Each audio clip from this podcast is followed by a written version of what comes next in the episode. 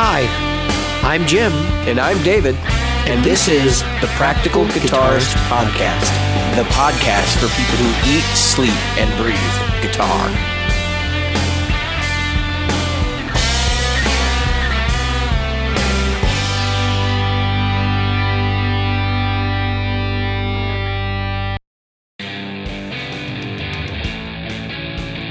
The Practical Guitarist Podcast is brought to you by Great Lakes Guitar Pickups. Great Lakes Guitar Pickups provides fantasy tones at prices a practical guitarist will love.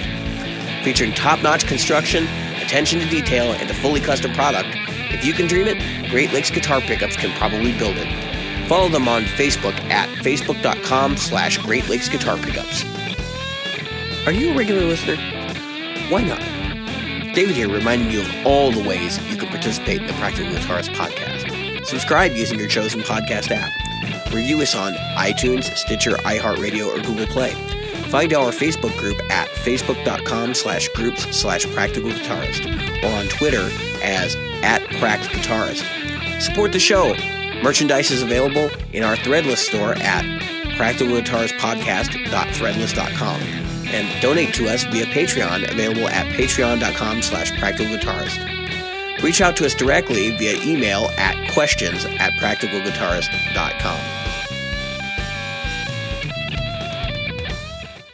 Hi, Jim. Hi, David. So you may have noticed that I got my delivery notice from FedEx this week for the uh, Yes. for the secret guitar. Uh-huh. Um, so they sent me uh, a FedEx notice, and they said that it would be delivered on Monday, but then it arrived in Chicago yesterday, and it was actually in Burbank, Illinois, yesterday, which is a sorting facility, and it was in Chicago, and it was at my local delivery place, and they marked it out for delivery, and I was waiting like this morning for them. And of course, if you know anything about FedEx, they deliver between nine and three. Yep. So this thing happened between nine and three, where I thought I was going to miss them, and I didn't. Yep. And this guy showed up. Oh, you son of a bitch. Yeah, I just lied to Jim for like five minutes straight uh, before the show. So I've ordered a. Uh, you know what this is, Jim? Come on. I can't even guess. Is that a Steinberger? No, Steinberger? no, no, no. Look, look at the body style. It's that that body It's style that we talked about in the group. The Kiesel. Yeah, it's Right. the Zeus. Nice. It's the ugly ass Kiesel Zeus. yes. So and it's got more strings than it needs. it's got seven, Oh, you can seven strings, away. seven strings, dude. I really like this thing. Um. You know, dude, it's got a bird's eye maple neck, and I don't, you probably can't see the figuring over the camera. I'll send you pictures later. I can see a It lot. is stunning. I see a uh, lot of figuring. You know what else I noticed that you like and I would not be able to stand? There's What? no fretboard mark. Nope. There are, however, fretboard On the markers side, right? and they glow in the dark. I love those. There's Luminlay. So, um, I got black pickup covers. They're they're covered. I actually, you know, people bitch and bitch about the Kiesel lithiums. So far, I like them. Yeah. Um, they so remember we were talking about Ghost, and you were like, "Oh, their guitar cones are super compressed." That's what it does. Like it's very high output, like kind of. Yeah. And for what I want to use this guitar for, it's perfect. Right, um, right. and that's that's what I like about Ghost. Now I don't know if you're going to be able to tell. Like Oh, this wow. is not this is not black. No, it's like a it's like a purple meets green meets black It's- meets yeah, it's purple and green. yeah. okay? it's, it's a really- purple green burst. That is really cool. Yeah, I, I- like it. I there, for some reason when I play guitars that don't have a headstock, and I'm sure you're going to Instagram this thing now. Oh, Um, yeah, I'm gonna talk about it. Once I that- can. oh yeah, the- That's that's the whole reason we're podcasting early. yeah. because I can't keep a lid on this very long. So I'm an old man. I get up early and then I take a nap in the afternoon. I go. So today I got up really early, went grocery shopping, went back out, mailed um, uh, John Bott his uh, pickups. He'll have those on Monday. All right. Um, and uh, shout out to John Bott and uh, John, if you're listening, um, please, please, please make a short video of you playing through them. yeah, I'm, uh, wa- I'm working on the other uh the other pickups like demo video. That's why there's tape on the floor behind me and stuff because I Yeah. have tape marking where all the tripods go and everything. So Yep. Even if even if it's just a reaction video to say, "Wow, I love these things," or "Wow, I can't stand them," whatever. yeah, John, record a video, just a short Yeah. clip. Yeah. Um, even if it's like yeah, a one minute Instagram type.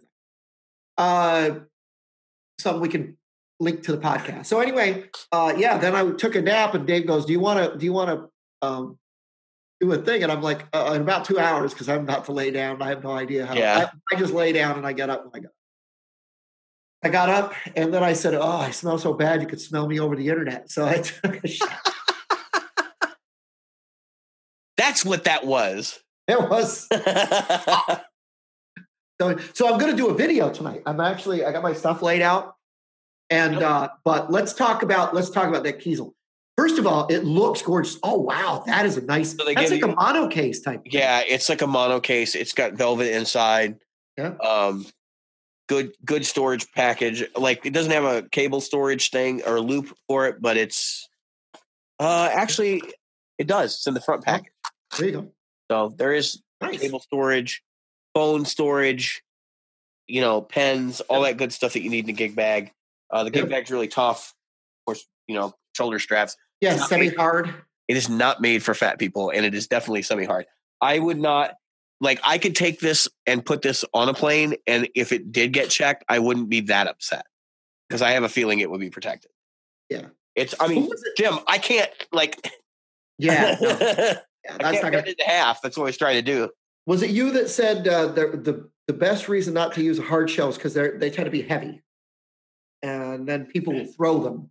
We, Yeah, that's what I've heard. I don't know if that's true. That's what I've heard. Yeah. Use at your own risk. Uh, obviously, anything that is going to immobilize your guitar inside and pad it completely. Basically, what you want is a padded condom. Um, right. um, right.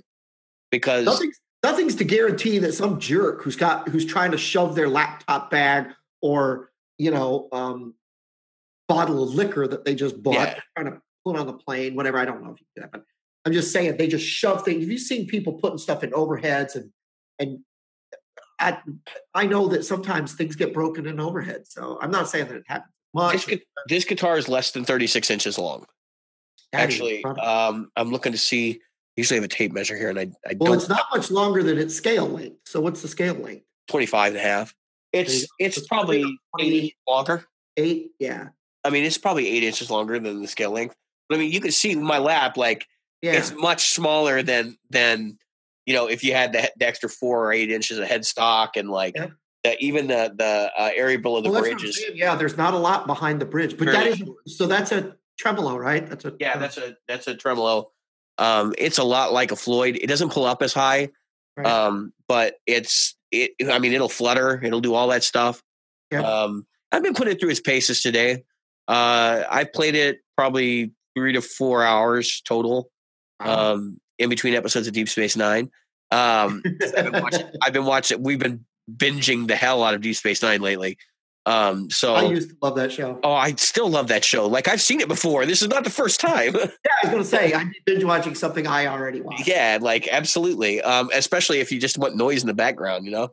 Yeah. Um, but yeah, so I've spent a good four or five hours. I'm still wrapping my head around the seven string thing. I'm getting a lot more comfortable with it.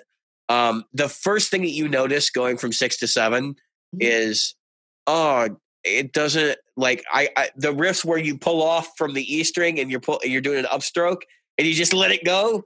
You can't do that anymore. Nope. You're like, wait a minute. so you have to get real precise with the stuff you normally play on a six string. But um, So I used to play a seven string when I played in a country band. Believe yeah, I remember that. And uh, it was strictly so I could bang away on those drop D and you know, and I could get to. It was a um, a song by um, uh, their name uh, escapes me at the moment, and and the uh, one of the two guys in the band, uh, Montgomery Gentry.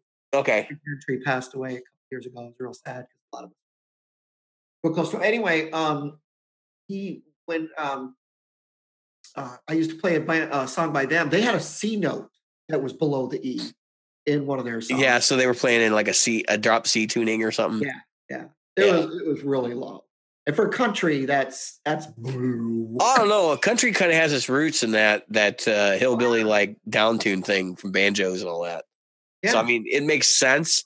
Um, it's probably more to suit the singer than anything else. Like if you got a Yep. baritone like uh, uh, Johnny Cash was or something, you're gonna want those low notes available. Absolutely. So- There was a lot of drop D though in country, and uh, I used that guitar, and it was a Jackson seven string. Yeah, Uh, I, I want to apologize to our listeners before we go any further. I have a horrible uh, allergy thing going on right now. So, Yeah, this time of year is to- terrible for that. yeah, if you hear me coughing, blowing my nose, I apologize in advance. Um, did, did I do a good job with just whipping this guitar out of nowhere? I Dude, know. I want to say, I, get at it. If you go back in the Facebook group and you search, there was a conversation about Kiesel Zeus's. Mm, probably early December, maybe late November. Yeah. And I remember asking people, like, what do you guys think of this body style? And it was like, they're ugly, they're horrible, they're ugly as sin. And I'm just sitting there laughing because I'm like, I'm just about to order one. Like, I know this is going to happen real soon. Um, and originally I was going to get a Vader, which is like a strat style. And I decided I was going to get the the Zeus because I wanted something a little bit different. So sue me. I, I don't care if you like it. I, I this isn't That's- about you. That is what is going to happen in a couple of weeks when mine shows up. So, uh, the one I ordered, I'm not going to say what it is. All I can say is it's a limited edition. It's actually a limited edition. It will only come out for a certain amount of time. Like the next, I think it came out January. They they announced them in December sometime. Came out in January. They're going to stop them here shortly. They're just they're just sending whatever comes out goes out to the stores now and then. And uh, it's not like don't don't get crazy. It's not a crazy amount of money. But what happened is, if you look behind me, you'll notice there's no SG there. What happened was somebody walked up to me and offered me money for it, and it was more than I paid, and it and it was a perfect storm of timing, because when the person offered me money for my SG, um, I also uh, was looking at this guitar. I saw a video for it, and I was like, you know what? I like that. I've I've been I've been wanting one of these for I, it, since I was young, and I have never owned one like this. So it was like, I'm go I'm going to do it. Drop the I'm going to drop it. So I I went ahead and delivered the S the SG. Then I went to um, the store and I ordered it. Get a Les So- Paul custom. Nope. No, Nope. Well, I will say that that number one, you're going to hate it, and number two, I- why do you think I'm gonna hate it?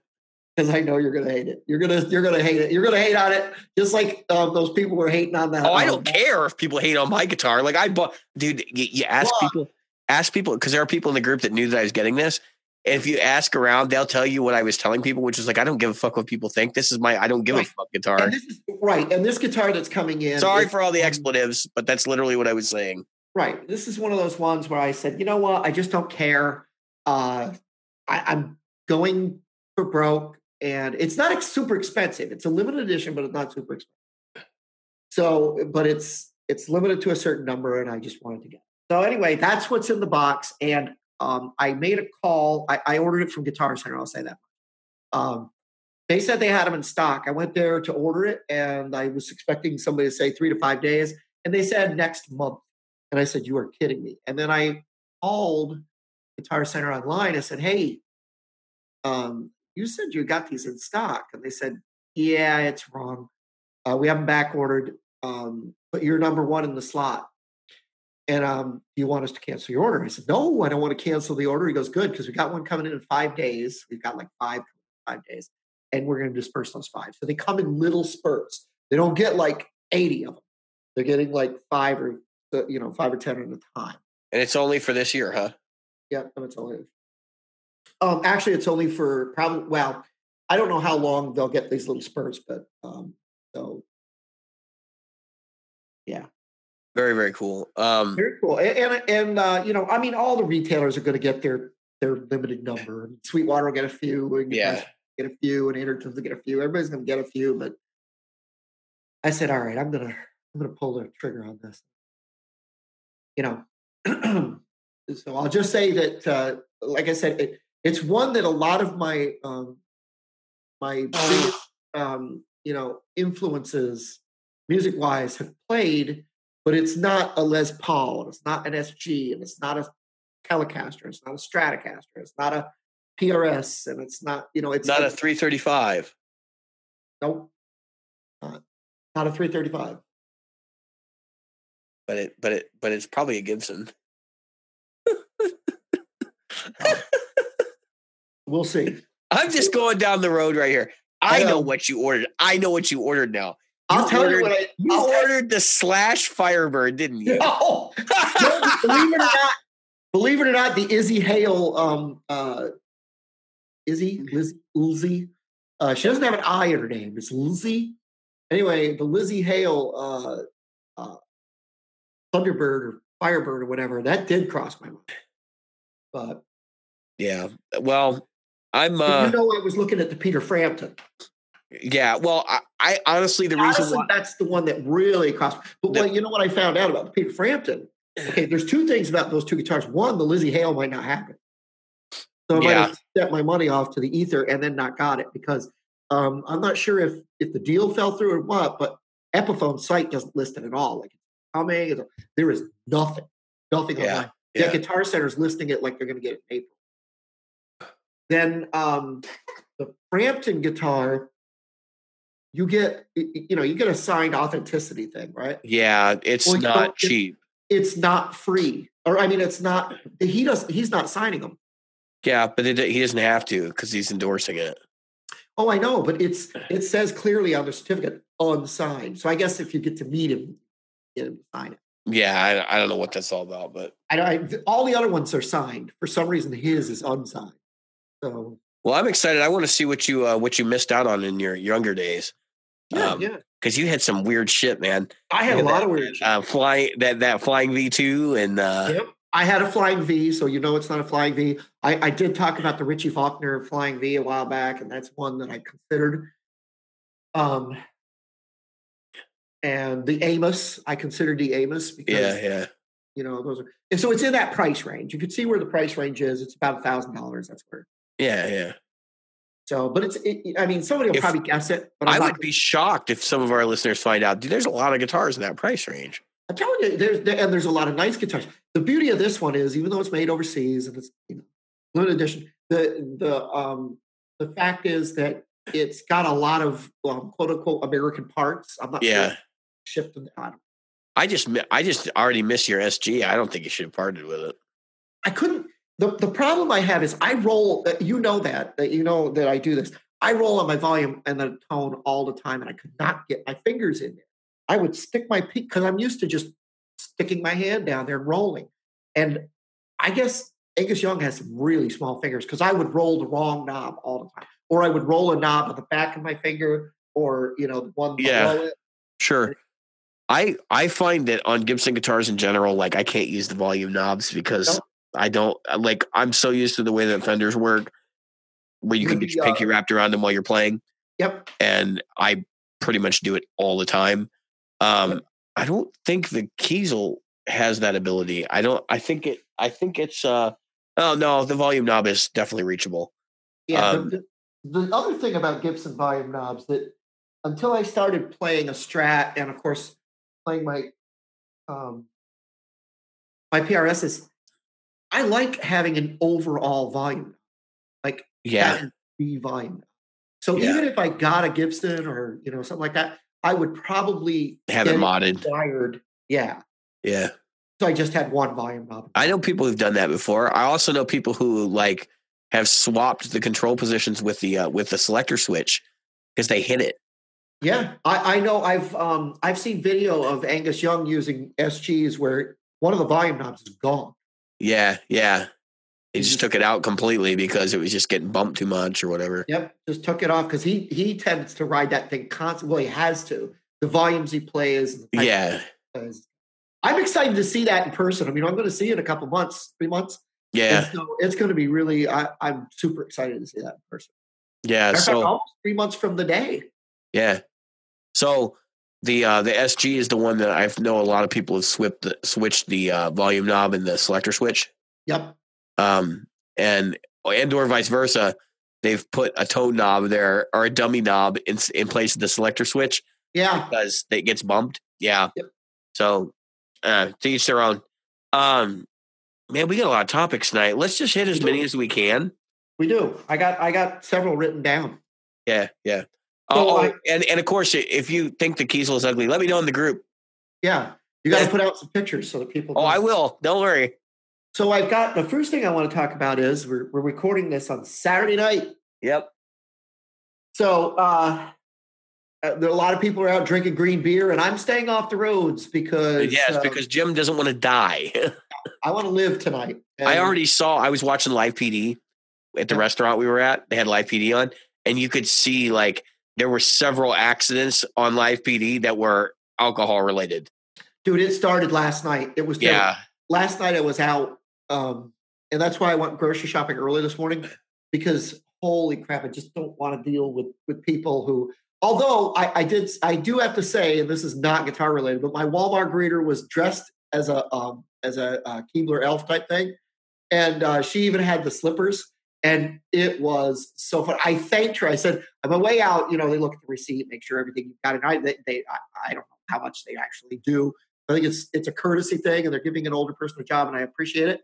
Um, I I I thanked her. I said, "You brightened my day up," and it's and it's only seven thirty in the morning. Right. and then she said, "Why haven't you started drinking yet?" I'm a little drunk already. She's like, "Brighten your day. I don't even work here." Yeah, I just wanted to see what you bought. yeah. So um, I want to say uh, to our listeners, watch out for more videos. David's posting uh, fuzz videos and, and more fuzz videos on the way. Um, so I've got some videos I'm actually going to shoot uh, today and tomorrow. Um, I finally got songs down under my thing, and I want to start talking about because uh, well, I'm going to get there. Uh, so I'm going to talk about a little bit about what some of my videos are going to be about. And going so going there. I'm working on improving the quality of my video. I spent 14 hours trying to render a, a video today, and Oh. uh, that didn't work. So it ended up in the garbage. Uh, going to be starting over this evening. Um, oh, is that the buzz video that? no, no, no. This is the um, this is the Great Lakes guitar pickups. Oh, yeah. But I know exactly what I'm going to do, so it's not that big a deal to reshoot it. But I just had too much noise in the footage. I might just use the noisy footage. I tried to remove the noise, and it was taking forever to render. And then apparently my computer didn't have enough hard drive space to render it, even though I had 44 gig available. Which I'm like, how how big is this file? So I went to go delete it. It was 46 gig or something, and I was like, all right, well, I guess that's not going to work. Holy. Yeah, I was like, oh well, Well, now you Um, know why people use sasses for that. yeah. uh, Well, I mean, I, Yeah. SANs. I, I, I need so I could have rendered it to my backup hard drive, which would have been fine. I have like a terabyte free on there. Yep. But um, I'm not. This is USB. Like I'm not putting that on there. Oh, I know. That's the that's the problem with a SAN. Unless you're using a SAN, like I can put a SAN on my network and do. A gig. I honestly couldn't imagine that the the render time would have been affected by the fact that my hard drive is slower because it would probably just push it right through. Yeah. Before it, it was taking so long to render one frame that it would just plop it on there and it would be like no big deal. I was talking to Robert Jackson today about one of his videos, he, and I said, "Did you know this?" And he goes, "Oh, YouTube! Oh, damn you, YouTube!" So anyway, um, so he's.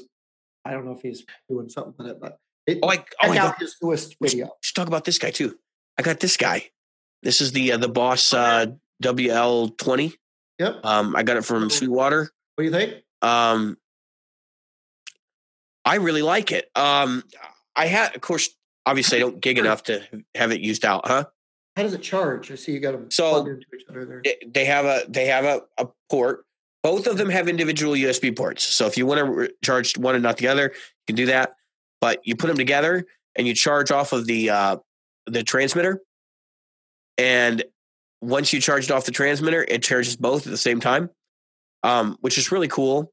Um, the other thing is, so this is ABS plastic. Now I've had that guy in my hand, and the plastic on it feels like like a toy almost. It feels like a little child's to- one that you would riddle- literally say like choking hazard. This is more like the plastic they use to make guns. Right. Okay, this is this is a lot tougher.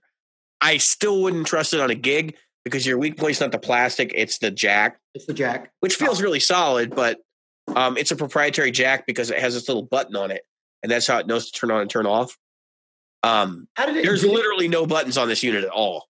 so obviously they thought about this before they they put it together. But so let's say you're on a Stratocaster where that damn jack, that was one of the problems I had with the with the initial ones like that, that it would not go into that. You can jack. use a mono plug. With an, as an extender to do that if you want. Um, Yeah. I've been playing it with all my guitars, and yeah, it sticks out. You got to be conscious of it, but it's not going to fall out or anything. Okay. It's it's very tough. The other thing is um, the way you pair it. Literally, just plug them together, and then it, bl- it blinks. I think What it blinks that? ten times, and then they're synced.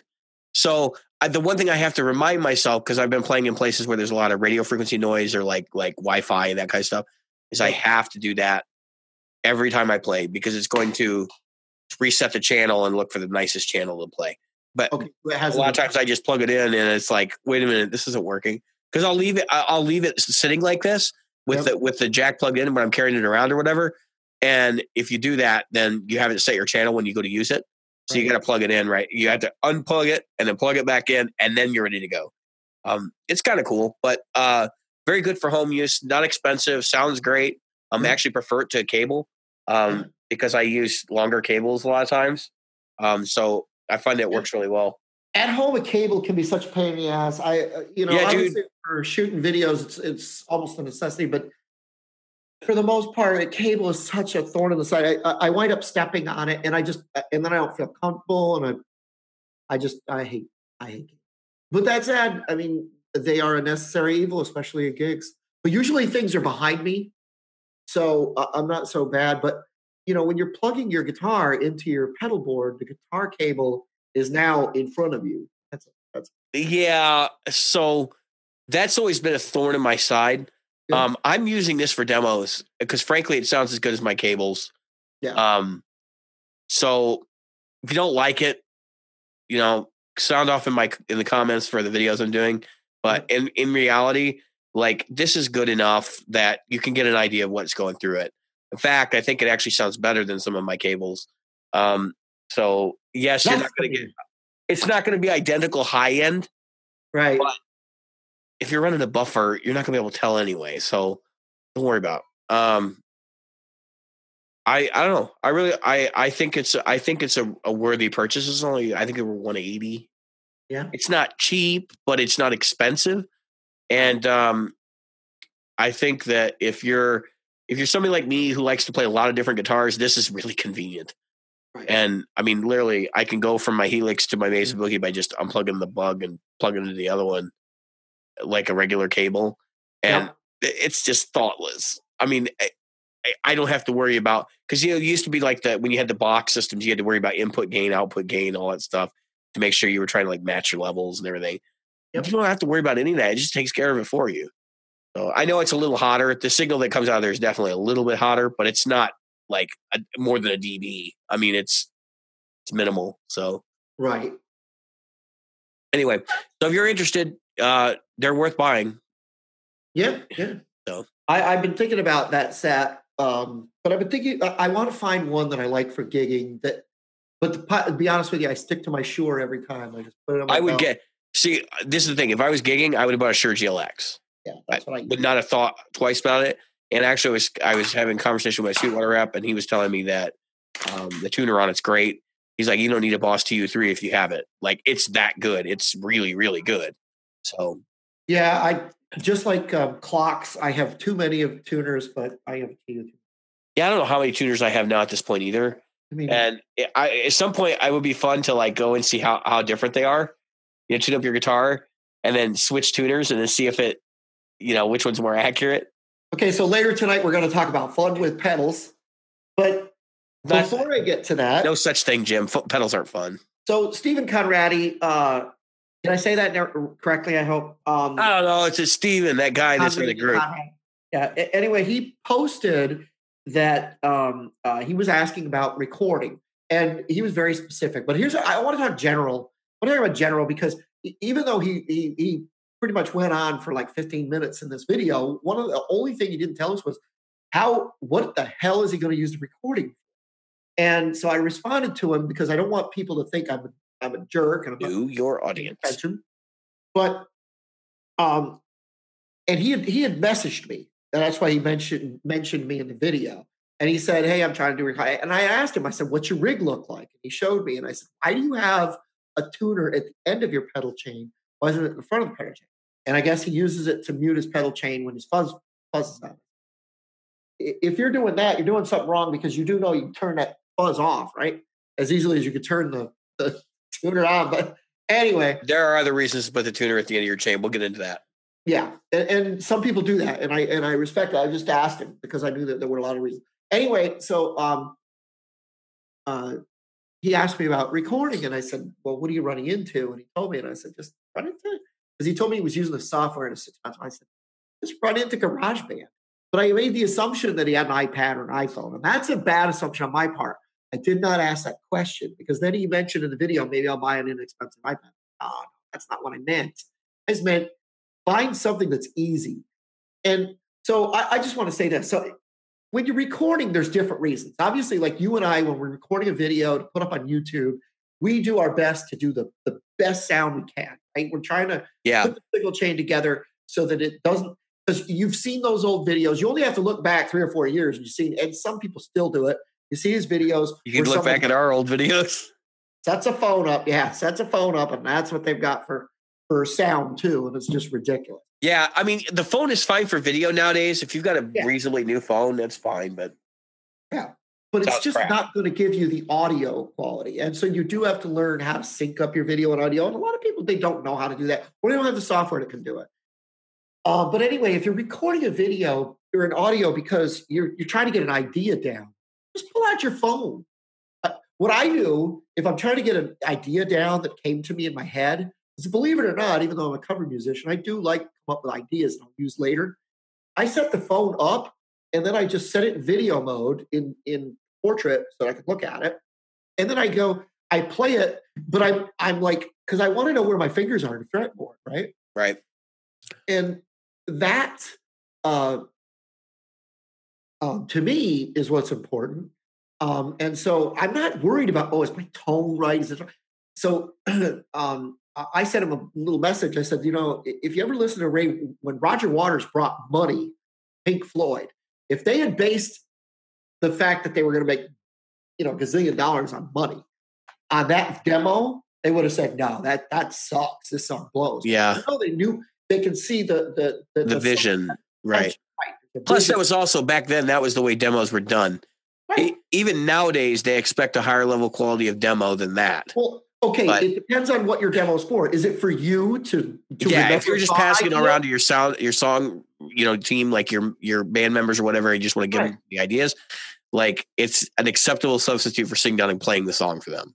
Absolutely, and that's a, that's what I was getting at. Is what is what is the purpose of your demo for you? If you're just trying to remember, a, like we, I come up with an idea. I'm in the shower, right? Literally in the shower. I'm like, but I'm listening to like I'll listen to backing tracks because, and I'm going to get to that. There's a reason for that.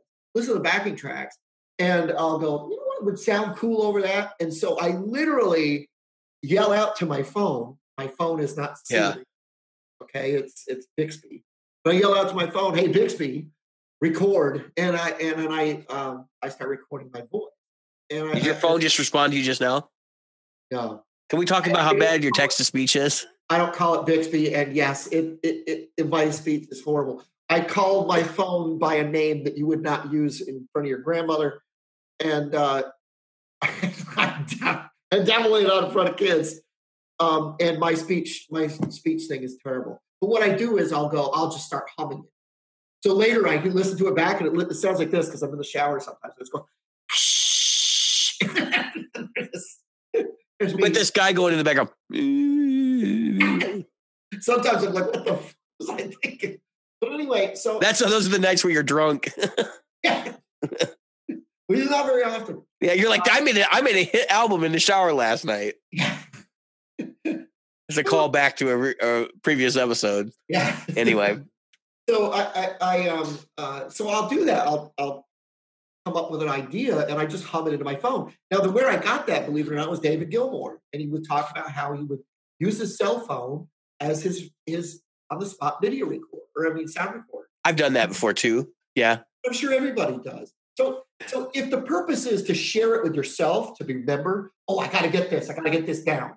Yeah, I, I mean, Lyric idea, or I've got this. yeah. your phone's perfect for that. Yeah, why would Um, you? Why would you go and plug in all this shit and worry about your tone, unless it's your tone that you want to remember?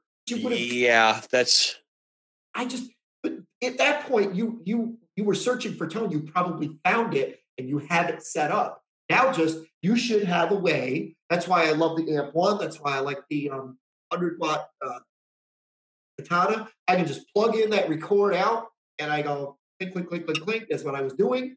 And then there it is. There's my tone, and I can take a picture of the pedal chain.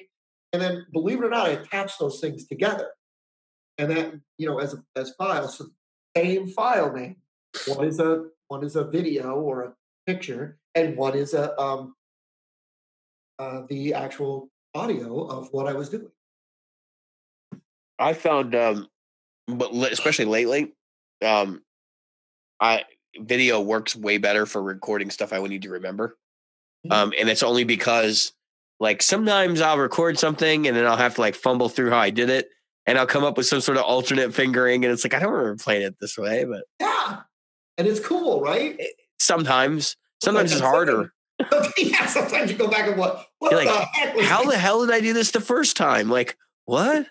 What was I thinking? I mean, I don't have that many moments where like I play something that's harder than what I would normally play, but. I have had them. so, I, I, a lot of times I've had them because I, I was following tablature. oh yeah, And yeah. it's like, why did that person play that there? I find myself more and more deviating from playing like things the way they're they're they were originally played. Um, and I think it's more or less because like there's a much better way to do this. Yeah. And really, you think that this part was super important that you had this one note ringing open, but really it just makes it sound like ass. And so I don't like it that way. I'm just not going to do it. I think it's a grumpy old man syndrome for me. Well, So- we've talked about this on the show before. And the fact is that just because it was done that way on the record doesn't mean that number one, it translates well live. Or number two, that it wasn't actually multiple takes put together. There, a lot of very famous solos are multiple takes. We talked about that before. I don't want to go into you know, but the fact is that sometimes you got to think about what is going to be better live. What's going to sound better in a band situation live, right? It's perfectly, you know, I want to point out if you have the right hardware, it's perfectly okay and acceptable and possible to get quality recordings out of an iPad or an iPhone or or an Android device of any type. And I mean, obviously, everybody's doing things in the box now with with PC recording or or you know Mac recording, but it doesn't. You don't really have to approach it that way. I mean, I've heard decent quality recordings that were captured on uh, cassette tapes, the old Fostex, you know, Fostex's um, uh, eight track recorders and stuff. Well, um, so for iPhones and iPads, they make um, they make incredible interfaces, Yeah. and you get GarageBand. I think you have to pay for it now, right? For iPad, no, is still free. is it still free? I have it on Yeah. and, and I got it back when it was free. But I, I know that somebody talked about they were going to. There's packs available for it. There you go. That's what. Yeah. But you get the you get the basic interface. They're like fifty dollars, hundred dollars, I think, in high end ones. What for the interfaces? Yeah. No, that- you can go. So let me tell you, the iRig, the cheapie, is is garbage. You can get the iRig Pro. It's like ninety nine bucks. I have one. They're they're, they're decent. Yeah. Um, and then if you want to go super crazy, they the Apollo yes. is available for the freaking iPhone. Yeah, but the Apollo's like five hundred dollars or something. Yeah, but you can also use it for your for your computer But too. So the exact same thing will work in computer. And the Apollo is an awesome machine. Don't think I'm talking down about the Apollo. Um, I'm just saying if you're looking for something quick, easy to turn on, boom, you go to i um, your iPad, you use an iRig connection, and you just go. yeah, I mean, basically, what what we're getting at here is that there are devices for every need. So if you really want to do so, like if you're gonna track vocals with it, you can do that with you know the Apollo or something like that. If you just want to track something that you're just taking notes on, track it with something cheap, um, something convenient. Uh, I just found the iRig to be extremely noisy. Um, yeah, I'm not a, I'm not a fan of the iRig, but but, there's there are other products that are available. So right. There's another company that makes a similar product. Apogee, Thank you. it is about a hundred bucks. As. Yeah, yeah, and the Apogee that's the Apogee Jam, and they make the Apogee Jam Duet. Yep. Uh, PreSonus actually has a line of interfaces Yes, that work for both computer and iPads as well. So again, just whoever you want. I mean, like go look around. Everybody's got a product that does it now. So that's right. I think Focusrite makes one. That's Yeah. interface for iPads, iPhones, um, with the Lightning cable. So it's important. Do what you can. There are there are mixing boards. We use a mixing board. It has an i iPad interface. I can literally bring up GarageBand now during practice. Now it's GarageBand. Boom, record, record the, the practice. yeah, I, I was going to ask though, Jim.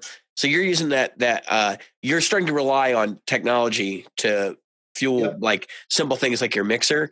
Um, don't you you don't have any concern about like being future, you know, like future hit where Of course. they change the device and now it no longer works. Of course.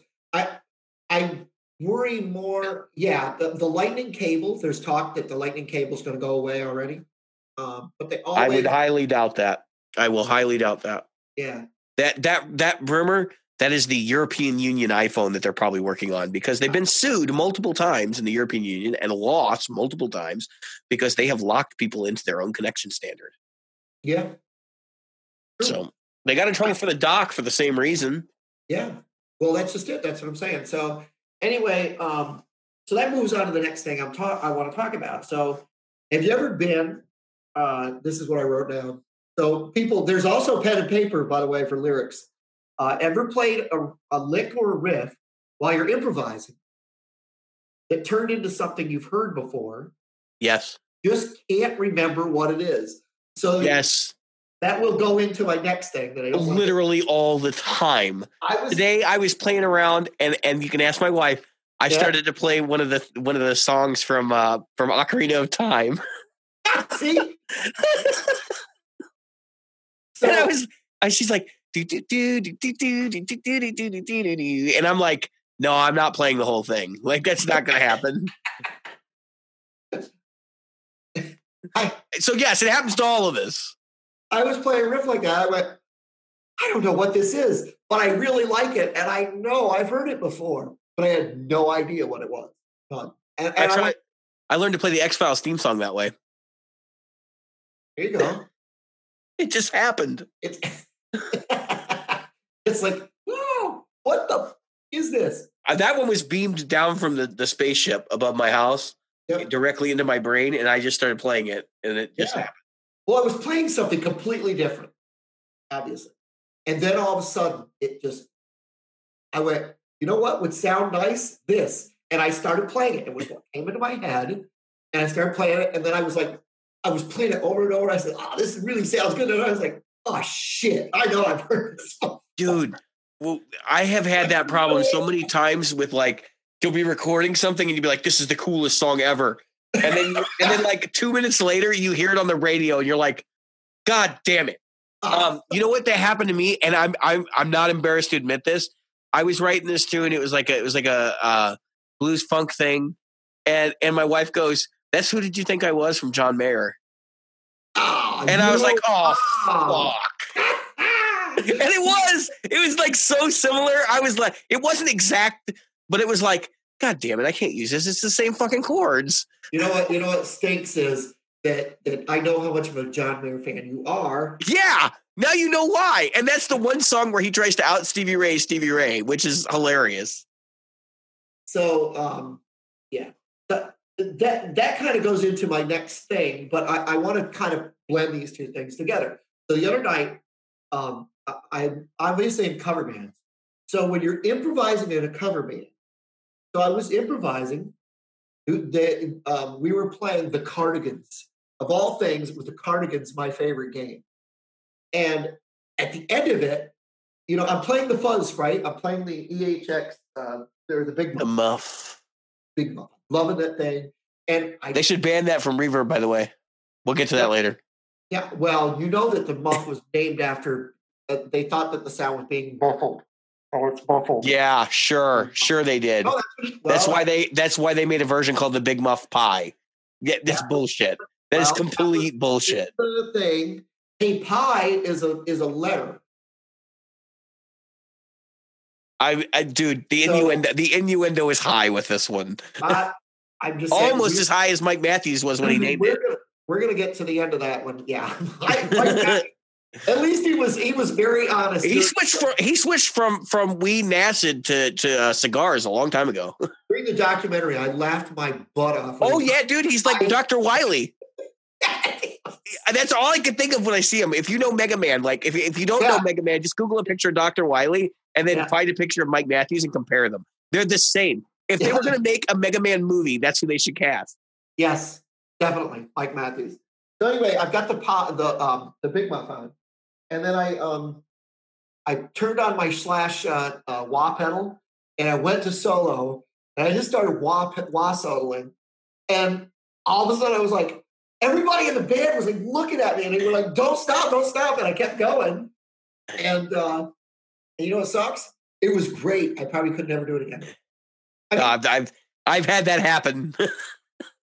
it was like when I was in like, was school. anybody recording that? so for those of you who don't know me, I'm really short, and and I um I was not a good basketball player. I was on some basketball thing in high school, and I threw a full court um, swish. It, I threw it, and that thing went over. Everybody was looking. You know, it was the buzzer thing. It was a. Yeah, it was like Kim Jong's hole in one. Yeah, it was a Disney movie moment. Those eight hole in ones or whatever. Yeah, I went, and that thing went right in, and and uh, my cousin picked me up. The the team was like, oh, and my cousin picked me up. He goes, I don't know what eight foot Martian just jumped into your body and made that shot. you can't even make a basket from five feet, much less across the. eight foot Martian. Are we talking about Tosin Abasi? No, never mind. But I honestly, I, I, couldn't do it again if you, you know, my life depended on it. And of course, back then they weren't videotaping. But it was, it was pretty cool. But anyway, the, the, the point is um, that, uh, yeah, you want to video yourself. You want to record yourself. You want to, when you're improvising and you're feeling it, do you care what your tone is when you're improvising? I mean, yeah, I'll step on pedals, but I know that, oh, you know what? I want to get, I want to get a crunch here. I want to, I want to saturate here tell me about when you're improvising. How important or what does tone do for you? What is what do your, your equipment do for you when you're doing that in that moment? For me, um, so I I approach it totally differently. Like when I improvise, and I improvise a lot, but basically I would say probably 85% of the time when I'm playing guitar, I'm making it up as I go. Yeah. And I just do a lot of free time playing and stuff around the house and that kind of thing.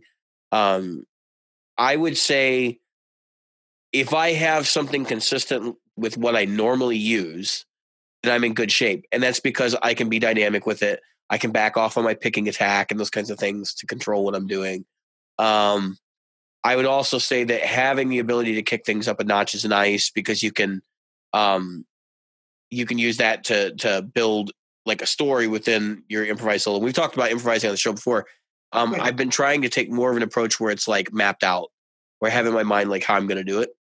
Um, not so much like what I'm going to play, but like how, what I'm going to do is like I'll have a quiet part, and then I'll have a faster part, and then I'll have um, a repetitive lead line, like kind of kind of you know do the same uh, a pattern, and then move it into different keys or whatever, and then uh, and then I'll do so you know a loud part at the end, and then a slide out and then I'm back into the, you know, whatever riff or whatever. And that's kind of like the way that I, I approach it in my head. And so once I have that in line, I just need the tools to do, the, to do the job. Um, I am inspired if my sound is good. And I, and I really try to separate things into good and bad. Like if it's bad, it means that I'm notes are choking. Like I don't, and you can tell immediately because I, because I, I'm not feeling it and I'm just like going through the motions. So that's that's basically what it is. Okay, so yeah, so we, have got a similar, I think, uh, take on that. So when I'm when I go to improvise, and I and I play a lot of people who think, oh, you're a cover band, you don't improvise that. Oh, you have got no idea. You take the song Paris. Go look at a fake book. Tell me where the solos are at. right, or or Tush, the end solo of Tush. Nobody ever plays just the four seconds of that. They play all. They play for minutes, and uh, or um, uh, you know, I, I could go on point is, or like I said, it's like the Cardigans thing, there is the solo. Here's a two note solo in there. I do I do a whole thing over where they they play. two Yeah. up. So um, you've got to you, you've got to have, and that's one of the things. That's one of the videos I want to get into is why how I do that, how I think about it. So obviously, I know the key, right, and I know um, uh, what mode or at least where I'm going to go in that key, right? I know it's a one four five. Any any lead guitar player who's, who um, when I say, "Hey, what's the chord progression on your solo?" and they say, "I don't know," I'm like, You're doing it wrong. "Yeah, you're doing it wrong." You're thinking. I mean, You don't necessarily have to play with the chords, but you should at least know right? kind of what's going on there, so you can you can think about it in your head. Exactly. You may not. I- You know what, I, I, Jim? It's perfectly acceptable if they don't know the, the chord names, but Right. as long as they know it, you know. Right, like oh, I'm doing like a E to A or something like that. Yeah. Soloing over B. I guys, I have no idea. That's but anyway. So um, I'll do a similar thing. Like I'll take a um, let's say a riff, right? I'll take a, a, a riff that I'll go back and I'll repeat because I'll use that as my my starting point, just like a vocal. You know, a vocal works if you repeat a part. That you know they call that the hook, right? So you repeat a part, then you do something different, but you come back to that. You can call call response, you can call whatever. So Sure. um, what I'll do is I'll find a part that I want to repeat, but I won't repeat it the same way twice. Right? I Mhm. may bend into a note, I may slide into a note, I may do whatever to get into that that place.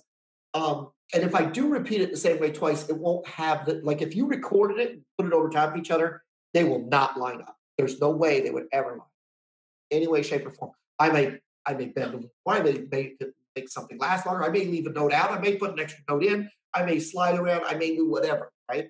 Right. And, the, and what I was getting at is for me, um, tone gives me just like my voice. Like like um, I'll, I'll, I'll give an example. Some a lot of times I'll go in and they'll say, "Oh, we're gonna do this song," and I'll I'll do it like this. Um, I go uh, like Journey. And I'll go for thee, I for and, and of course I'm like, yeah, James Hetfield is singing, you know, Journey, and and I'll just make something up. That's the same thing I'm thinking when I'm playing my guitar. It's what do I hear in my head vocally? How could I, you know, if I was to sing this or hum it, how would I want that to happen? Would I be using? That's the beauty of a wah pedal. Would I be using a lot of open, really open mouth, or would I be really nasally? That's you know that that's different. Yeah, there's a different different ways to approach it. Sure. Um, I would say my approach is more geared on like using phrases that I kind of know, Mhm. and then also like making up phrases on the spot. Um, and I think that a lot of time guides me in the direction I want to go. But I, I'm very much directed by what the music's doing around me. Um, mm, so mm. that's a I big wanna- part of it. I think that's a huge thing. So you'll get people who will post like, you know, you, see, oh, I'm soloing over a B minor track. Okay. Um, and it just sounds like a lot of notes. And it's Yeah, like, okay, like but- me. no, no, no, I don't mean. No, no, I wasn't saying that at all, Jim. I'm saying I have a propensity for doing that. Okay, well, what I was saying is that, that it sounds like a lot of notes in that. I- don't want the people who go, well, Jim, you know, you don't like shredding and blah, blah, blah. No, that's not what I'm talking about. What I'm talking about, it just sounds like. it's just a, blah, blah, a, blah, a flurry of random notes in the key. Right, right. It sounds like um, when Steve Martin says uh, "Moo Moo Dog Face Banana Patch." Yeah, it's basically the musical equivalent. Right. It doesn't mean anything. It doesn't go anywhere. It's it's just a bunch of words that you know. Je vais le soir, je vais le soir. I asked for a shoe with cheese on it. Asked for yeah, I like a shoe with cheese on it. Force it down my throat. I like to massage your grandmother. I mean that's that's from a Steve Martin stand up thing. People have a Um, sense of humor. I I uh, I I have to say, if it wasn't for my force, I wouldn't have spent that year in college. Moving on. That's right. exactly. And, and so, you know, from uh, uh, people who have never owned uh, uh, the uh, Steve Martin um, comedy album back when we did, or they had comedy albums, um, the uh, his his albums were funny as, as I'll get out. And uh, I have Wild and Crazy Guy. I listen to that all the time. Um, so anyway, what I was getting at is when you do that, when you when you solo, you should have something musically to say. I think I've said that before. Is that if I don't have anything musically to say, I don't want to solo. I just right. It's just like if you're in a meeting and somebody says, uh, "Hey, do you have any questions?" Uh, Jim, do you have any questions? No, I don't have. Any. Yeah. No, we don't do that at our work. You know what we do uh, where I work? We just all keep our mouths shut. Are there any questions? That's basically what happens. And then it goes on for like a good minute or two. And, you, and as it's, as the silence is deafening, everybody's closing their notebooks and stuff and getting ready to walk out, you know? And then the person goes, Well, I just want to bring up one more thing. Yeah, usually there's somebody like three or four minutes in that's like, Well, I do have a question, you know? Yeah. I didn't want to ask it three minutes ago when I was. Who's got the bathroom key? No. Where did they put the? Why did they paint that? you got to love that one when the person that, and that's the thing. That's the musical equivalent of uh, you know, or or the musical equivalent of why did you paint that door blue? When this meeting, this song had nothing to do with the color of that door, but you're right. bringing it up. Right. You know? Right. And I just, I, I don't. Um, so when it comes to improvising, let's say you're going to improvise over a cover. Somebody said to you, "Hey man, we're going to play uh, uh, Purple Haze." Okay. Yeah. Uh, let me let me get all the way through this. Somebody says to me, like, let's say we play Purple Haze. We're together, right? Hey man, let's play Purple Haze. And you go, okay, Jim, you take a solo first. Nick, you take a solo, then I'm going to take it. Right? And we're gonna. This is how we're going to do it. We're going to sing these parts, do it, sing. Right. So here's my here's my question to you. Comes your turn to solo. What are you gonna do? Probably what they you're probably what they ask me to do. Now, if I'm if I'm playing it, I will probably. It depends on how the conversation went ahead of time, but I would probably go for the for the more laid back approach. Although that's usually better for the second solo. The first one you want to kind of like echo the melody, and that's that's kind of where I would try to go with it. Yep, so, yep, yep. I would probably play the vocal man. Yeah, I at least closely enough I might try to comp some of the licks from the original solo. Yeah, because I because I know a lot of them. So and obviously the guitar has a wider range of octaves than the human voice, so you can right. play in a place that the human voice wouldn't be. But yeah, kind of get that mel- melodic thing. You're to serve the song, right? Yep. Now let me ask you this: You're second. You're the second person that's going to take the solo.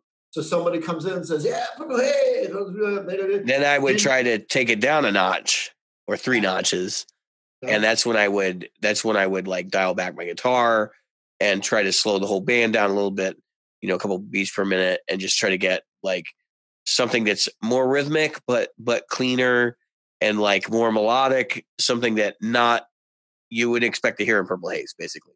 There's such a song, it's like such a sonic assault that yeah. Yep. Yep. And then uh, let's say you're last. That's when you come out balls to the wall and just, you know, tear it up. Like whatever way you're comfortable doing it.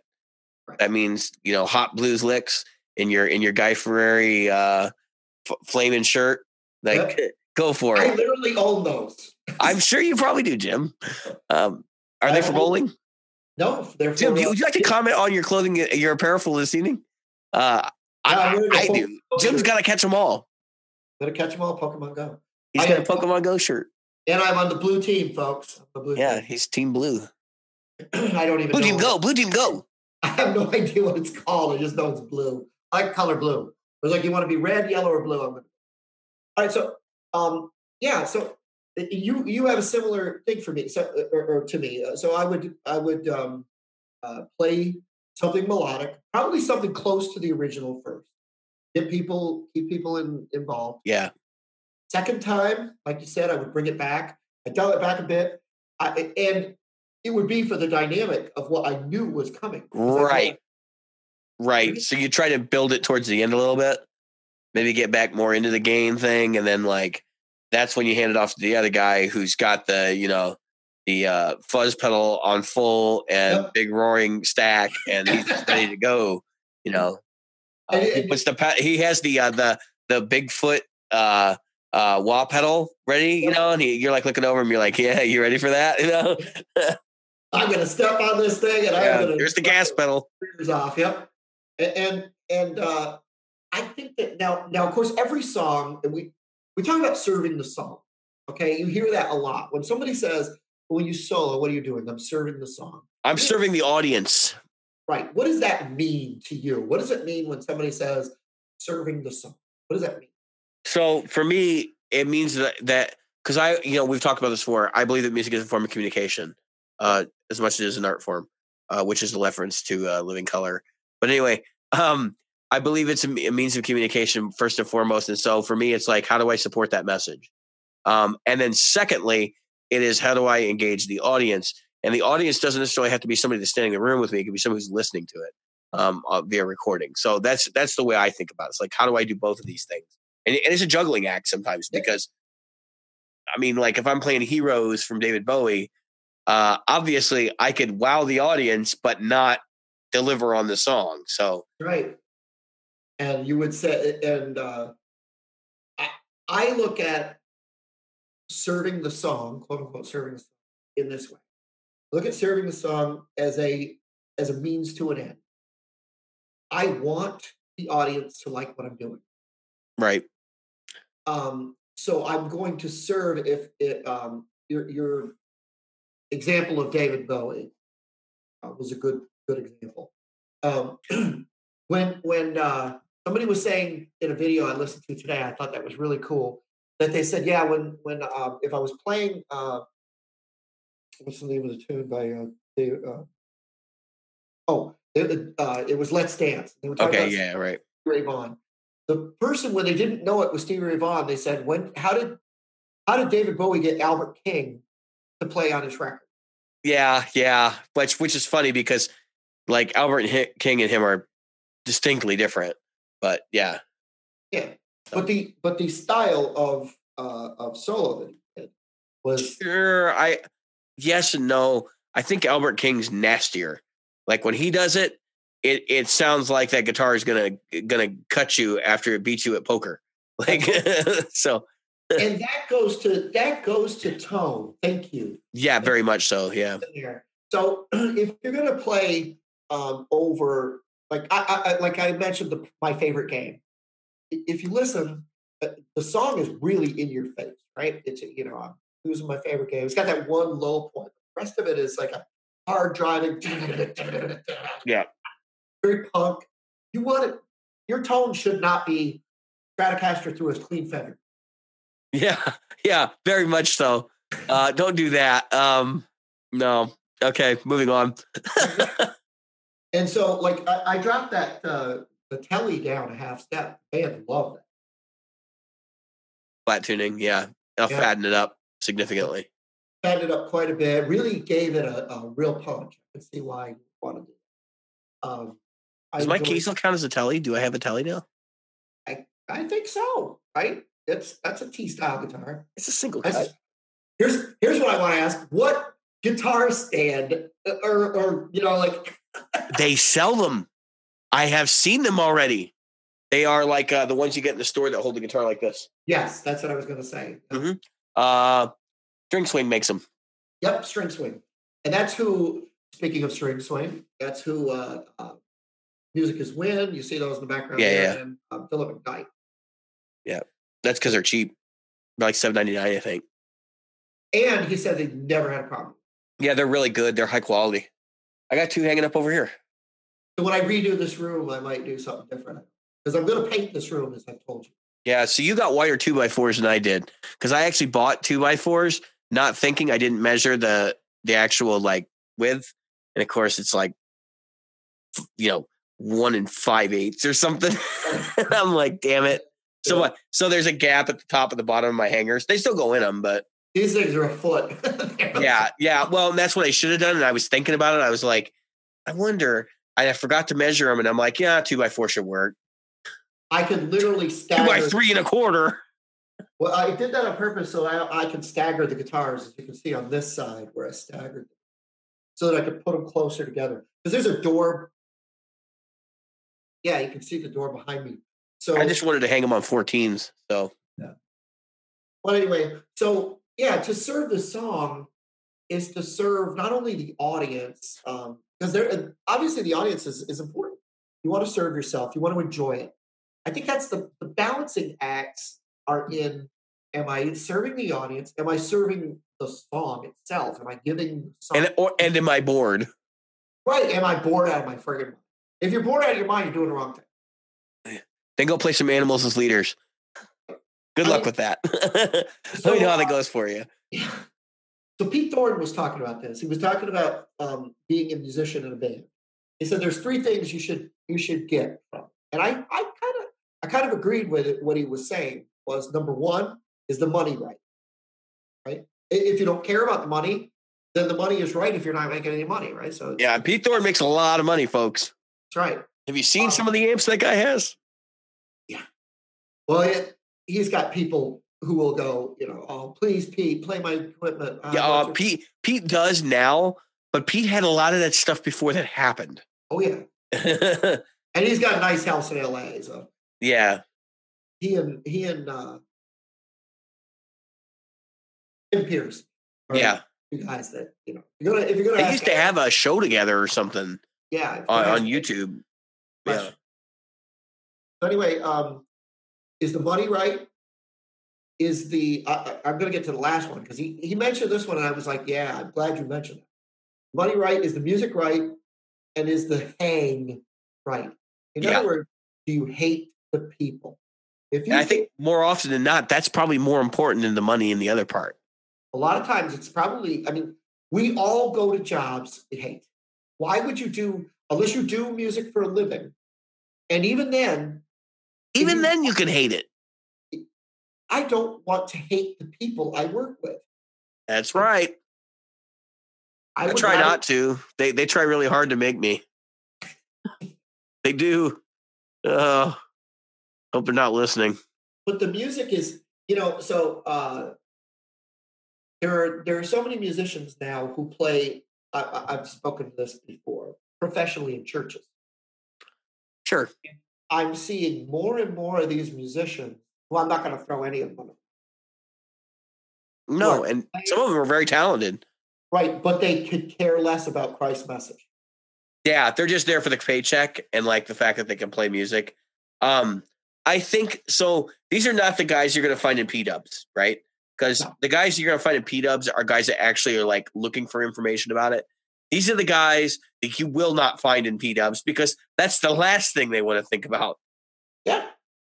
It, to them, it is literally a job, paycheck. Yep. It's the same as the person that comes to mow the lawn. I think it's a little more common in the hmm. South than it is up here because the South tends to have like more churches where they're willing to pay people to perform for them and stuff.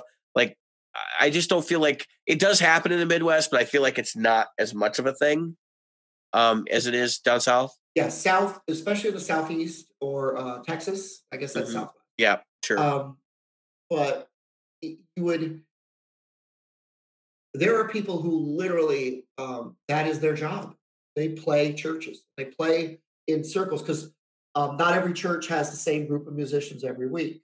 I know I have heard of guys going from one service at like 6 a.m., packing their stuff up and literally carting it over to another service at 10 a.m., and then doing a noon service and maybe a Saturday noon service the night before. Yep, and then they've got they've got rehearsals which are paid. Yep. Um, if they're lucky enough to get like a worship leader or band leader position, that's paid. They're not now. They may not be making huge money at it, but they got enough gigs and they're juggling enough things that they're paying their bills. Right, that's what I was just going to say. They're paying their bills, and then the other the other thing, and I'm not I'm not putting that down. I ain't stretching. No, that. sure. I mean, that's a valid. I don't like the fact that you don't believe in what you're doing, but Right. I get it. You know, Right, exactly. Um, and then uh, what a lot of them do to subsidize is obviously teach. So I was uh, I was in Guitar Center um, a few weeks back. There was a friend of mine. He's not a he's not one of the people that plays in the church a lot, but he does do some church gigs. And um, I had noticed that he has to sit during the gigs, and I I you know I hadn't really gone up and talked to him in person a while, and I saw how his leg was just looks like. And um, he said, "Yeah, it's there's something going on with the leg, all this operation." sure. Anyway, he was talking about how he couldn't stand up. He could not play heavier guitars anymore. And that's uh, I mentioned to him about your Kiesel, um, your just Kiesel discussion, not the one you just showed me. Yeah, yeah. Kiesel discussion. I said, if you looked into Kiesel because he was getting rid of a um, '70s Tobias or something? It was one of those guitar or those Les Paul copy things." You can go to Kiesel and you can tell them you want the lightest weight guitar and get it. I think at the end of this episode, we should take I should take 15 minutes and talk about the ordering experience over there Yeah, you should. because So- I have some criticisms and I have some comments, but they're not necessarily bad. Yeah, so when you're co- when you're improvising in a cover band, so the other the other night when I when I did the it was the first time I improvised over the end of the cardigan. Okay. I turned to the singer and I said, "How'd you like that? Was it something that you like?" And she said, "Yeah, I just want to know when you're going to come out, and I will I will always show, I will always play this." Yeah. And I played a piece for her. Said, "Oh, I could I could get it for that." I said, "I'm literally counting one, two, three, four. That's what I'm doing in the you know." Yeah. Yeah. Uh, and uh, she said, "That's awesome." Yeah. We used the same kind of musical cues when I used to do the the band thing. So Yep. anyway, So, yeah, so that's that's the how, when, how do you control it um, questions I had. So I'm glad you brought that up. So um, we want to talk about your Kiesel, then we want to talk about a thing about guitar culture. you want to talk? uh, We can do the Kiesel first. Or we can do the Kiesel at the end. All right, let's talk about the guitar culture. Yeah, I think we should do the Kiesel at the end. I, I agree. Okay. So let's talk about culture. So I have none. Yeah. Other than the fact that I'm uncultured, um, uh, what do you call it? An old sailor. You're a heathen. You're a heathen sailor. Yes, I'm a loser. Um, I want to talk to uh, the group as a whole. So, in my in my time, and I'm not saying that this was good or bad. Don't worry. There's young man here too. Right. In my time, when uh, someone would would decide to become a rock and roll musician, one of the reasons that they wanted to become a rocker was because of the sex. I'm going to come right out and say it. There was, Sure. there was that that thing, that, and it worked for me for a lot of years. I mean, I couldn't get a girl to look at me twice, you know, once, once or twice, and uh, yeah, and when I was on stage, and I, it, was just it was just a magical thing happened. That's not to say that I I was a womanizer or a woman chaser. I'm just saying that it was a fact of of happened. Now that said, I didn't. I was married most of the time, so I didn't partake in it. And then when I was when I was younger, I was also I met my wife when I was 17, so I was dating. So a lot of that was just I'm sorry. I, I appreciate it. I appreciate the fandom. I'm just not that person. So need to maybe go talk to the, the other guitar player, the drummer. Yeah, but but what you're getting at is that you know people who are that person. Right. And I do know people that aren't. that. And I do know people that, that, that were terrible human beings. I mean, just awful in a in a large sense. Um, all that said, we see a shift in our culture, right? Um, but I've been to plenty of shows where the culture's still relatively the same. Um, and we've talked about uh, women in music. You know, like I said, I was looking at the Lzzy Hale, Firebird, or I mean, yeah, Firebird. Right, right. And we and we support Yeah. music is not a thing reserved for men. Like Right. that's just not the way we are at all. Um, but I saw uh, over the week, I saw Ann Ann Wilson, Nancy Wilson, Ann Wilson, the singer. Ann Yeah. Wilson had was speaking about the uh, you know this whole Me Too movement, and one of the things she said was, "You've noticed that there hasn't been a lot of Me Too movement in music. That it's still been what's the word? I want? It's it's still been um, subdued." She said, "There are people, there are things that need to be said. They have not been being said." Yeah, I Um, think. Well, I mean, look at the Ryan Adams thing. Yeah. I mean, that's pretty telling. Like that's a guy that was not somebody that people thought was going to be involved in that. But well, he is a loser, baby. uh, yeah, I mean, anyway, we're not Um, gonna we're not gonna we're not gonna name call. Like, read about it, make your own decision. Um, Exactly. And there's the R. Kelly thing. That's recent. ugh. I was hoping we weren't going to talk about him. I'm not gonna. I'm not gonna say anymore. Just Dave Chappelle. Dave Chappelle knew it was knew it was true. He knew 15 years ago. Well, South Park called it too. Yeah, yeah. Uh, but South Park will call it anytime. if they, they get an inkling, if they get a whisper, Yeah, they're like they're, they're the whistleblowers right there. Even if it's not true, like 10 years later, it could turn out to be not true, and, the, and South Park's still blowing the whistle. Yeah. So, but um, uh, what I want to what I want to get at is that so recently the the whole thing with the pedal naming of satchels. Yeah, somebody in uh, Dan Kish posted in the group that Reverb is no longer selling the P melter, as uh, we have so lovingly referred to it on this show in the past. Um, yeah. So Jim, go But- ahead. But here's the thing. So he said they have banned it from online sale. Well, like they're just they're banning it on their site. They can't ban it from being online. Well, that's not. No, he he understood that. Like, yeah, I know, I. It's just the, the the choice of wording was. Here's the thing. There that we have to remember when we look at stuff. Um, online sites, whether it's Amazon, okay, or yeah, they whatever. they're they they're a third have- party brokerage in a lot of cases. They're a brokerage, and and uh, Wa- Walmart is doing the same thing. Walmart brokers stuff. They have the right to not list something, and that doesn't mean that you can't buy it. Means you're not going to buy it through Walmart. Yeah, that's fine. They they they're saying we're not willing to sacrifice your integrity to sell this.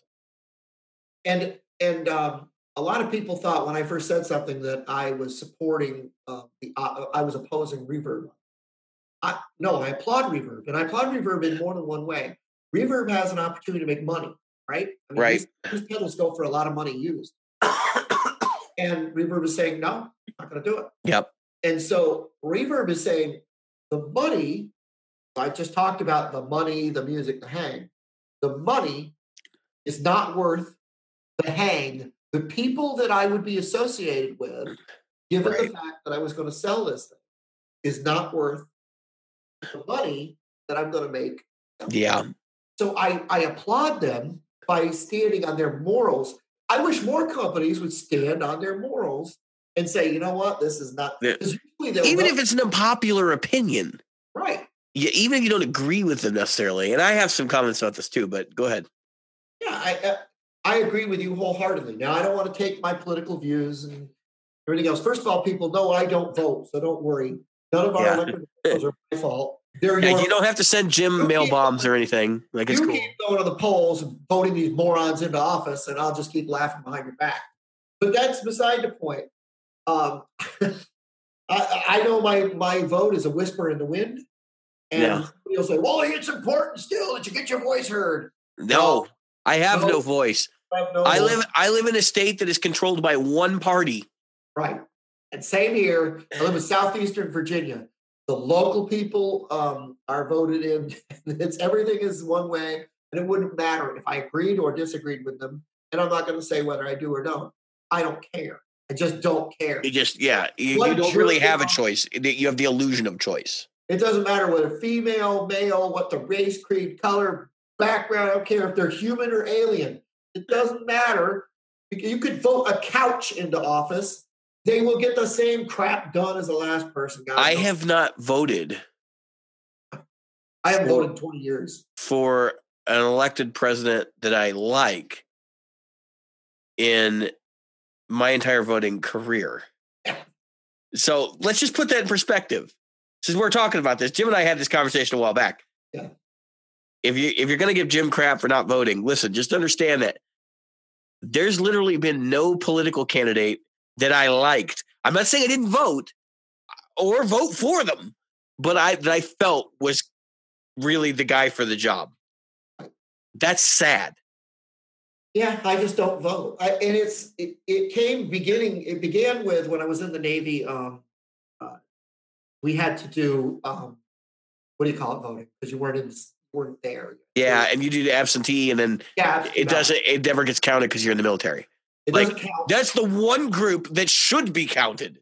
It doesn't count. They're putting their lives on line, and the commander in chief is going to be the one that kills them. yeah, The they o- don't have a say in it. That's right. The only time an absentee ballot counts, and I did not know this until years later. I was like, why am I even wasting my time?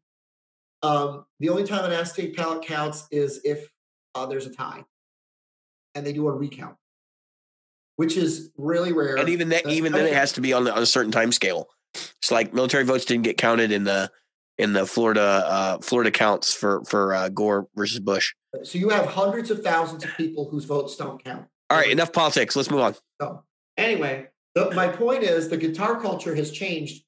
Whether it's changed in one person's opinion or another for the better or worse, the fact is that it's because culture.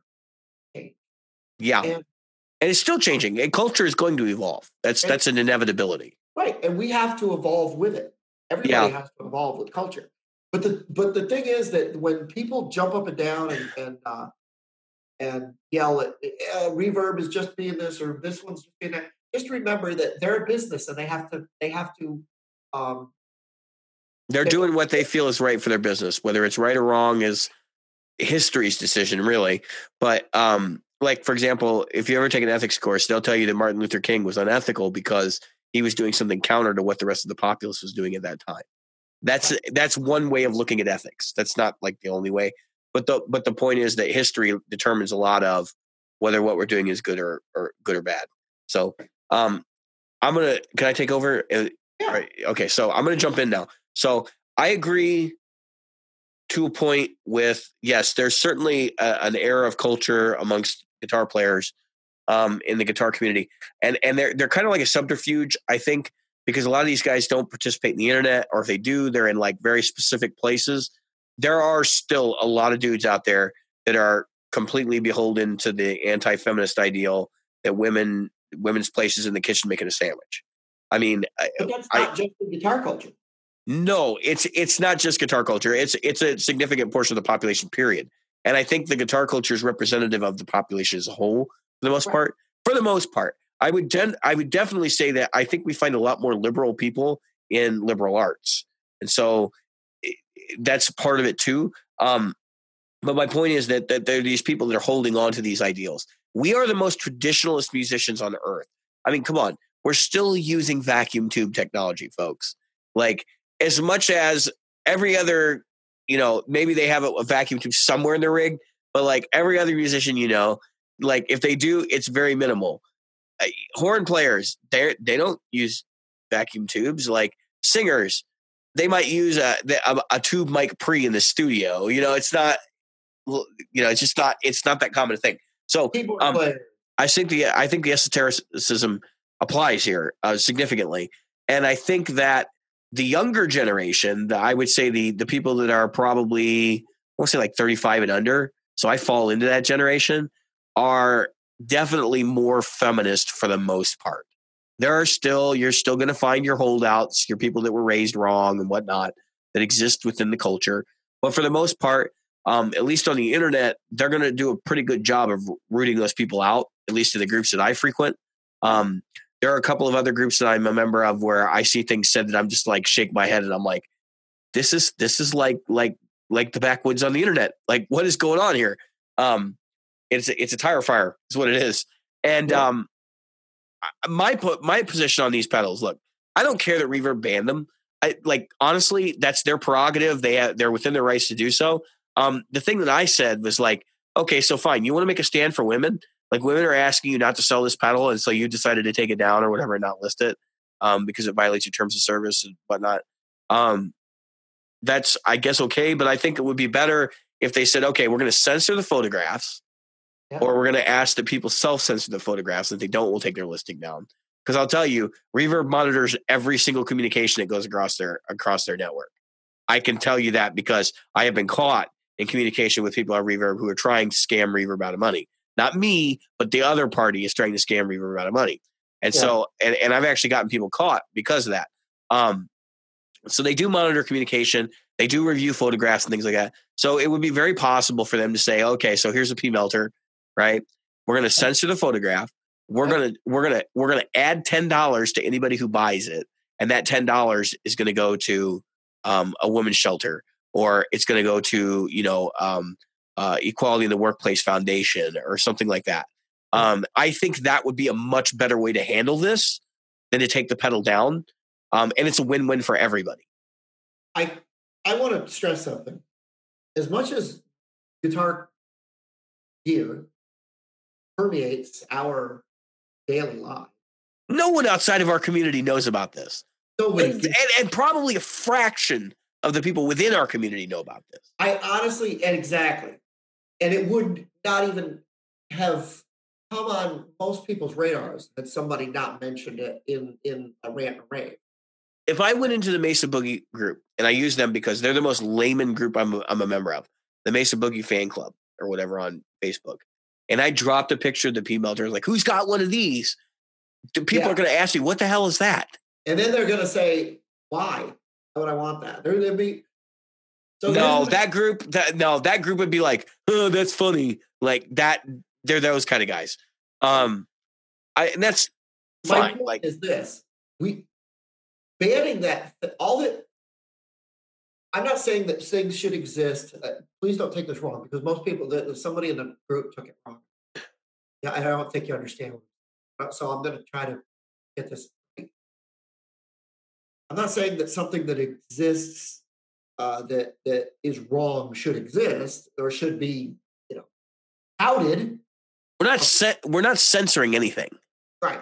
We don't want to censor things. Right. As soon as we censor things, uh, so there are things out there we all hate. I'm not going to bring any of them up, but that, that, that are hated for good reason. Yet they still exist and they're not censored, and they they go on. Mein Kampf. Yeah. So I mean, eh, my, mm, yeah, the KKK, things like that. Those things are out there. They're real, and, and but if you don't bring attention to them, guess what? Yeah. They lose power. they They lose, lose their power. And If that's what my wife was saying. If She's just- like, you know, I don't understand the feminist movement right now because they're the ones that are screaming for this stuff to happen. But on the same token, she's like, that's not feminist. The, the, a true feminist would just would just shake their head and be like, "This is stupid. Why would I even pay attention to this? And why would I draw attention to it?" Right, that's what I was getting at. So now this pedal, actually toe print in the beginning, wouldn't Which- have which was well, it had zero traction. They blew it up, so now it's everywhere.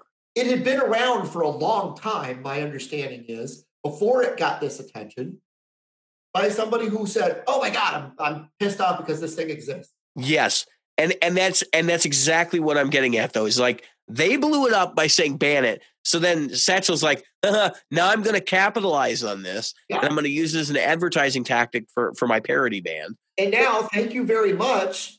He's getting money for that. Oh yeah, dude, he's making way more money off that than he did for whatever money he paid uh, TC Electronics to use his name for their patch. I mean, He probably I can see that being a thousand dollar check. He's probably made twenty thousand dollars on the pedal deal. I mean, and now he's got this new one coming out, which is even more vulgar than the other one, um, the delay pedal. Which I'm not even going to try to like make a PC version of that of that name. No, Um, but I, all I can say is that, that at that point, what all you did was create a monster. Yeah, that, now you've encouraged him because he he that, for, for what that man does. The whole point is the shock value. Like when you have a song called Asian Hookers, Yeah. and if you haven't heard that song, yeah. not for, it- it's not for the faint of heart, but go No. listen to it and you will understand why he does not care. He does not care what you think of the name of his pedal. He's Yeah. acting a part. and that's what that's what I was trying to draw draw the the thing to was that no, you don't want to. You can't make it go. Don't away. feed the troll. right. Can't can't make it go away, but don't tell kids they can't have it because they're going to want it. That um uh that kind of thing is what fuels fires that create that create bigger monsters than already existed. And and um what I was trying to say was this that that that had had people just said, you know what, it's it's a little it doesn't even exist. It's not even on anybody's radar. Who cares? Never would have never would have been an issue, and now it's huge. It's not like somebody was human trafficking. no, somebody, no. in the group go, well, slavery was. Oh, oh, come on! Don't It's don't not. the PM pedal with slavery. You're you're a It's not the same. stupid. It's that not the same thing at all. Oh yeah, somebody's out there shooting dogs in their backyard for fun. That's the same. No, it's not the same thing. you Believe me, Get your My- head your ass. my wife. I'm I I'm gonna be honest. Like I have I have a feminist who lives in my house with me. My wife is one of the most feminist people I've ever met in my life. Because she understands what feminism really is, and that is equality, not dominance, but equality. Right. And, and so that that's that's where I'm getting at. Like once you start censoring things, that's no longer equality. That's, that's dominance. dominance. Yep. That's saying I don't like what you're saying, so turn it off. You're commanding them to do something, and that you can't do that. You can command them to stop doing something to you, right? But you can't tell them to stop doing something. And in this case, we're talking about a, who is basically what is basically a troll. He's making money off the fact that he's offending people. Off of and, being a troll. And and and some people find being offended funny, so they get that. Unco- you know, you heard the uncomfortable laughter thing. That's that's a big part of that. Um, so that's fine. Like they can do their thing, whatever. Uh, my advice to anybody who really wants to further the feminist movement right now is to um, take the money that that you know you would spend uh, making phone calls, whatever your time is valuable. Apply apply a dollar value to it, a yeah. reverb to get them to pull down a pedal. That, by the way, there are many, many, many offensive pedals to both men and women on reverb right now I, that aren't the P melter like Big John's Hairy Balls, anything from Metasonix, um, literally anything from Metasonix. Just take a look at their at the, the iconography that appears on their stuff. Um, and and and the Big Muff. I mean, yeah, uh, Jim, we joke about the fact that yes, it was because it was supposed to be a muffled fuzz sound, but the reality is we all know what that was really about. And and the, the way huge swollen pickle, like all of these, all of these phallic and and um, I don't know what, what the proper term is for the, for the female gender, but but basically anything that refers to genitals should probably be removed. By the logic they're using, that should all be offensive. That should offend everyone. I said the same thing, and then um, uh, Jason uh, jumped in and said, "But that one's empowering." I said, "No, not empowering. Nobody sees it as empowering except for the people that want to see it the same as the other one. Nobody sees it as a joke. I don't think anybody analyzes this stuff that deeply. No. Okay. The only people analyzing this stuff that deeply are the people that actually like they they want it to be there. They want it to stay there. They're not they're not thinking about the surface level part of it, which is basically that this is offensive because it's talking about it's using a what is now considered to be a derogatory term for a woman's genitals on a pedal. It's not because the word melter is there. It's that that has nothing to do with it. It, it, it has everything to do with the fact that you've got a guy that has songs like like Asian hookers, you know, and and has made a career out of making these kind of silly like 80s metal excursions into into crazy fantasies that never happened.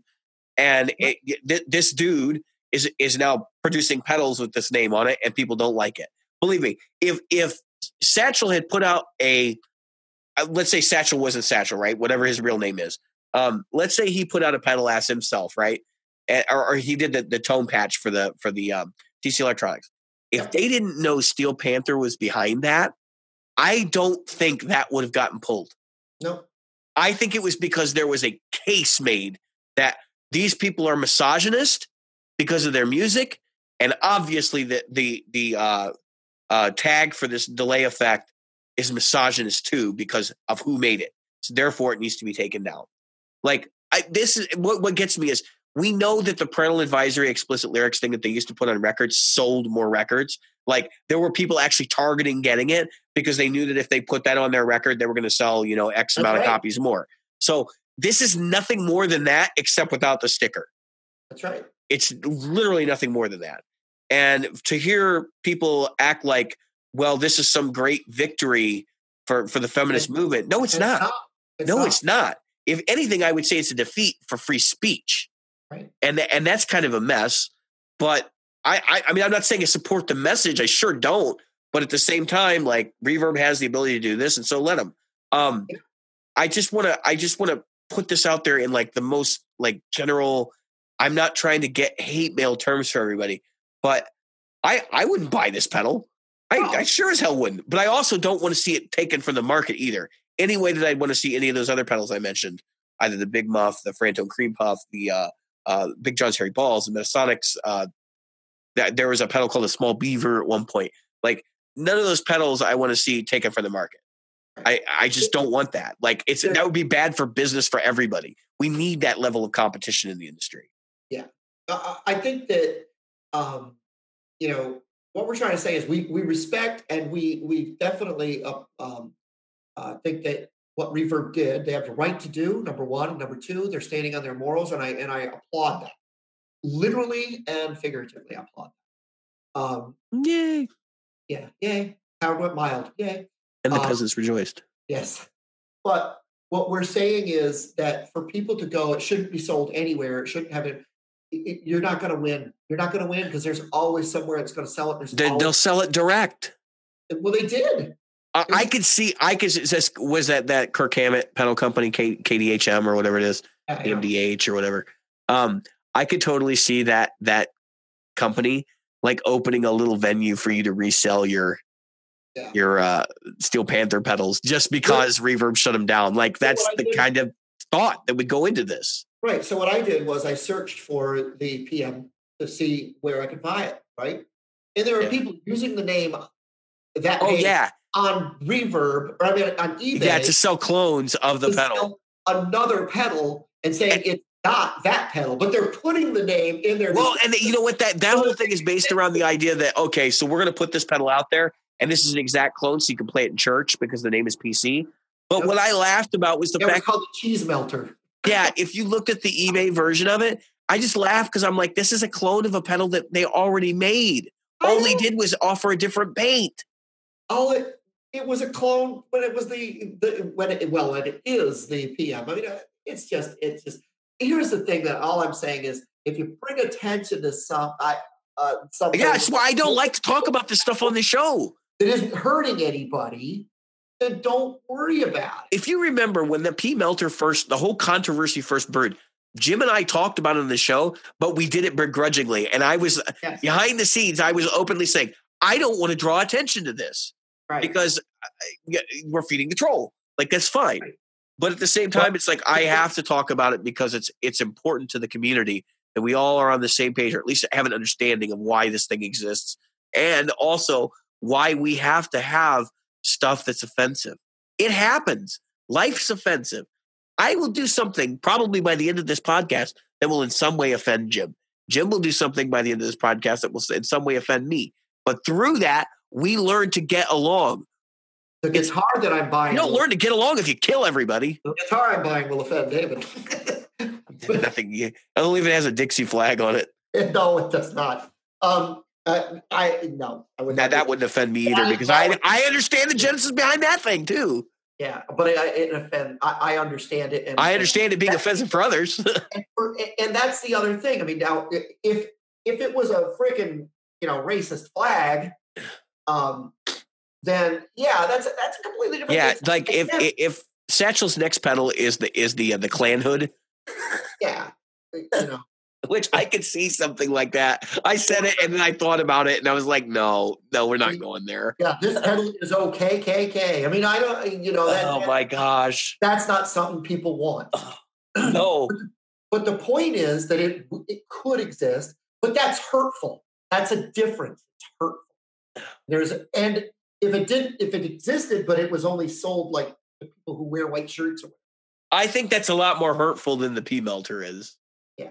Yeah, again, again, it is hurtful. Yeah. Well, it, the P melter was never meant to be hurtful. It was Well, I mean, if you're if you're melting P, then theoretically you actually appreciate that. Right. Exactly. the, It's a- it's the activity is different. Okay, we're talking about there was pseudo romantic activities and pseudo racism from a group that hung people and and killed people in the South and did all sorts of horrible things. There's a big difference between the P melter being offensive and the Klan hood pedal Right. that's what I'm saying. Please, someone don't make a Klan hood pedal. No, but it's it, but it goes to it. It speaks to. We talked about another pedal that you won't let me mention, but I'm not gonna, and I'm not gonna mention. It. But it's another one. the That has, boomerang. no, that has Oh. a name that that is about female genitalia, but because a woman. Oh, right, right, right. We well, we we had a discussion about that whether that is or isn't. it's the whole thing. We, we we won't bring it up, but there is another pedal out there that is subtly referencing something, but I've been told that it really wasn't intended that way, but it really seems like it was. So we'll just leave it alone.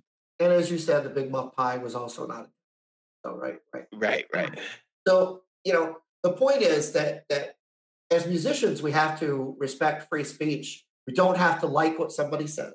We don't have to bring attention to what somebody says. We also don't want, we don't need to support what somebody says. But it's, and this is the hardest thing that people don't get. Just because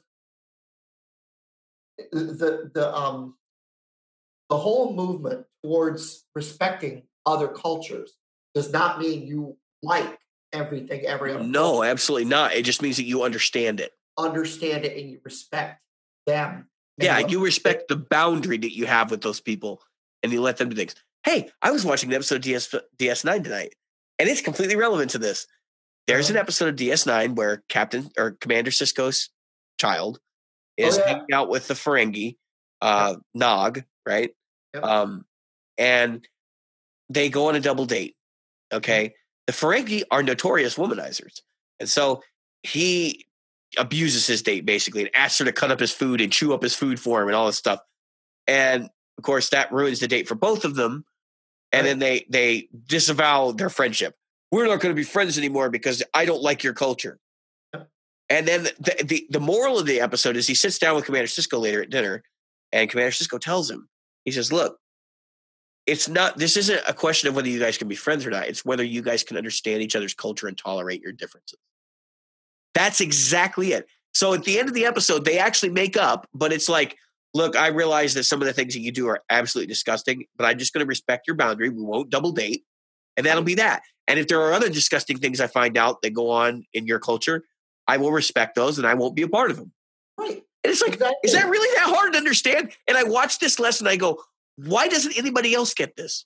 Why don't they understand it?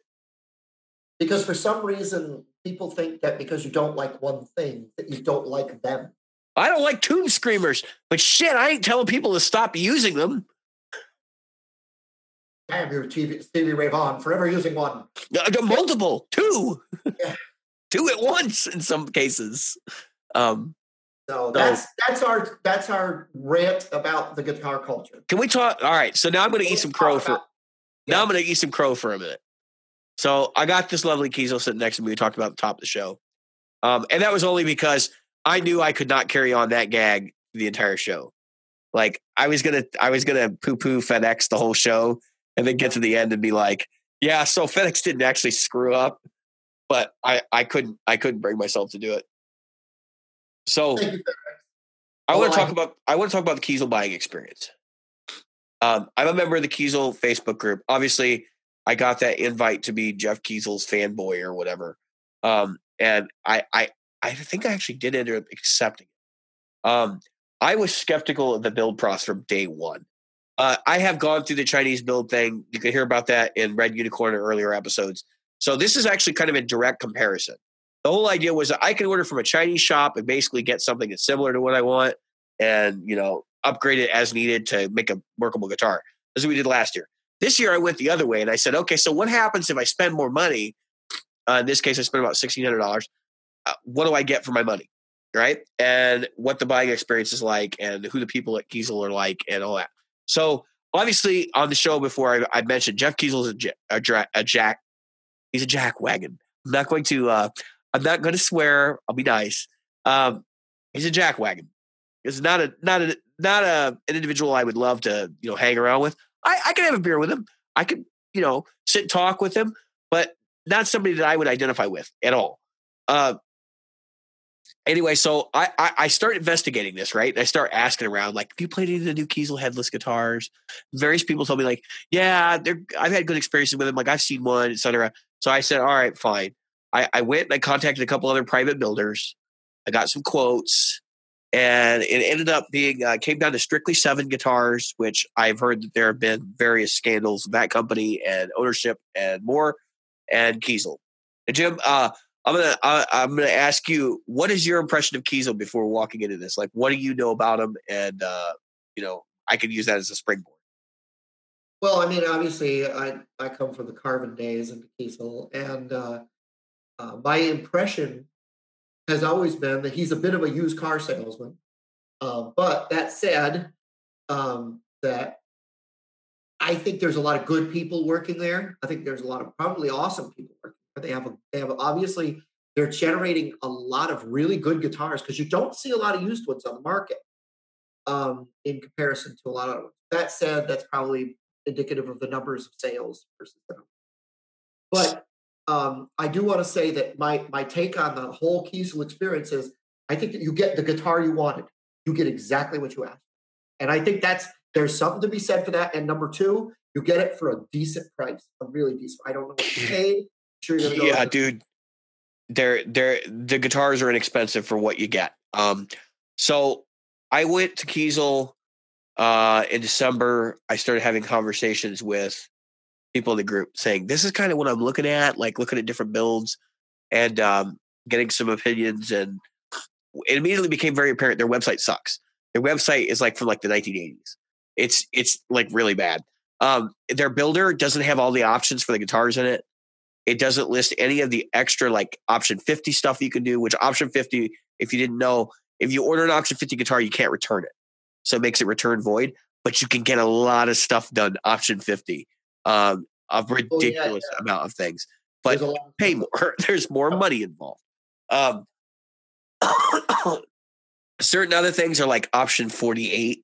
I know that's what I called it when I was ordering. Um, and that's like, okay, so there's a, a charge if you want to return it. My guitar is technically option 48, you know, and I'll explain why. Um, so eh, what ended up happening is like I was complaining about the website and the group, and I'm like, this sucks. This is ridiculous. How do I know what options are available? I'd like to place an order because I'm just thinking, oh, I'll just do it online. So everybody, everybody in that group just says, just call our guys, call my guys. That's what that's what Jeff Kiesel always says. So uh, there's twenty thousand people in this group, by the way. Can I come? Can I interject for just absolutely? Second? Number one, I think if the company, if a company, any company has an expectation that you would purchase their equipment online and almost exclusively online, then you should have an awesome website. Not just a good website, an awesome. But their website is almost like when Carvin became or Carvin went online and they never went. It is absolutely when Carvin came online. Yep. That's no. number one. And number two, if your objective is to get people to call, you should say um, right on the website. You don't see something you like. I don't mean in little letters at the bottom. I'm talking about huge letters. Call us. Love to talk to you. Please call us. Because I personally, I would love the opportunity to call. I would rather just see an option sheet.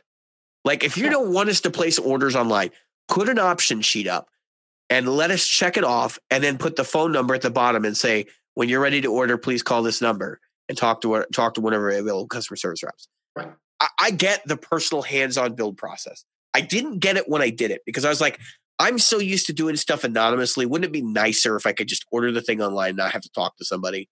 Like this would just be super easy for me if they could walk me through the build process. There are other companies that do that. They happen to be a little bit more expensive, and from what I understand, the quality is not there. So um, I called, right, and I was expecting to get the used car salesman approach. I expected to get a customer service guy on the phone who's going to try to upsell me on anything. And he literally was just like, "I'm going to I'm going to try to uh, do my impression of my my sales rep. Um, I hope he's listening to this podcast. Uh, he did an excellent job helping me. But anyway, he's like, "Hi, this is uh, this is blah blah blah from Kiesel. Uh, how may I take or how may I help you?"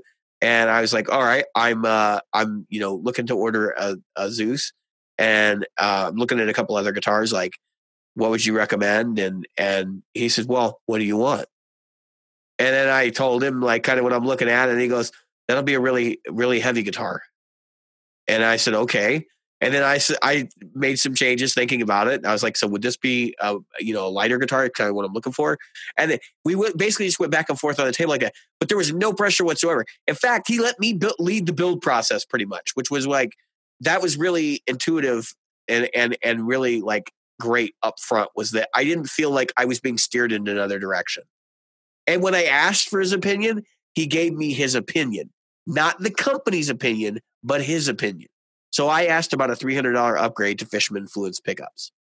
And he said, honestly, he's like, the only reason we're doing the Fishman Fluence pickups is a lot of young guys are calling in and they're wanting them. So he's like, we have them. If you want them, we can do them. He's like, they're 300 bucks.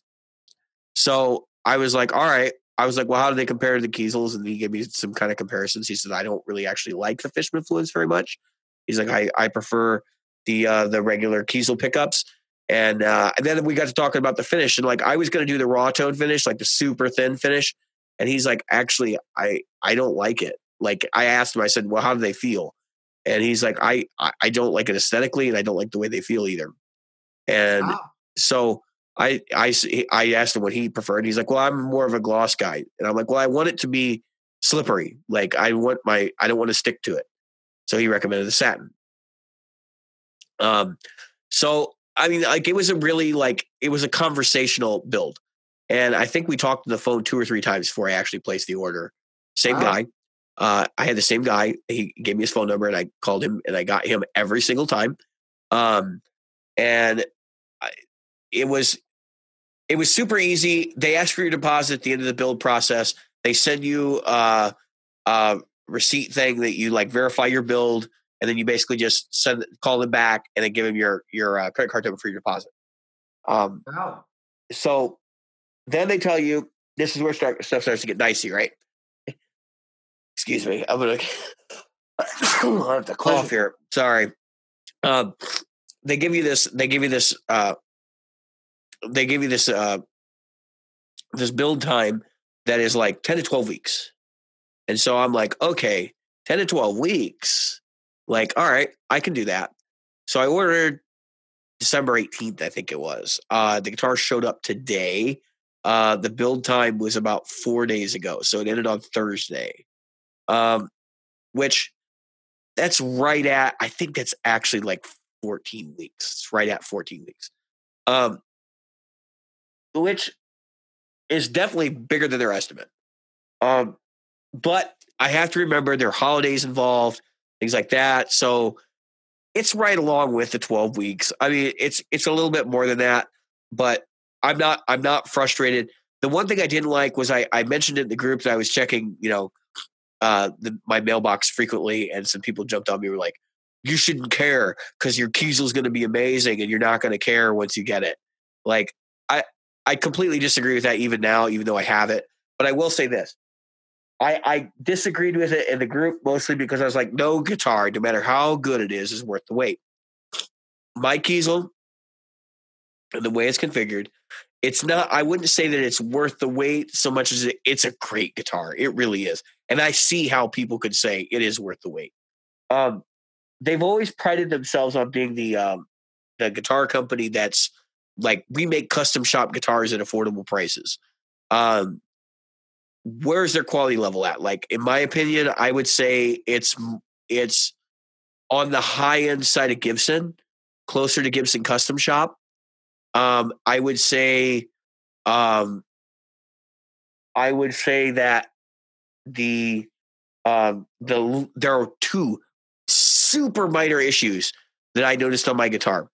Number one, they missed like a hair of wood filler in the uh, so there's a there's a route underneath the bridge, and you'll see it the photos in the group. I'll try to post some photos in the show show notes as well if, I can uh, remind myself. Anyway, there's a hairline, like you can barely see it. You you almost have to have a, a uh, magnifying lens where they missed like wood filler, but it's in a crack, and it's like I don't even know how to get wood filler in there.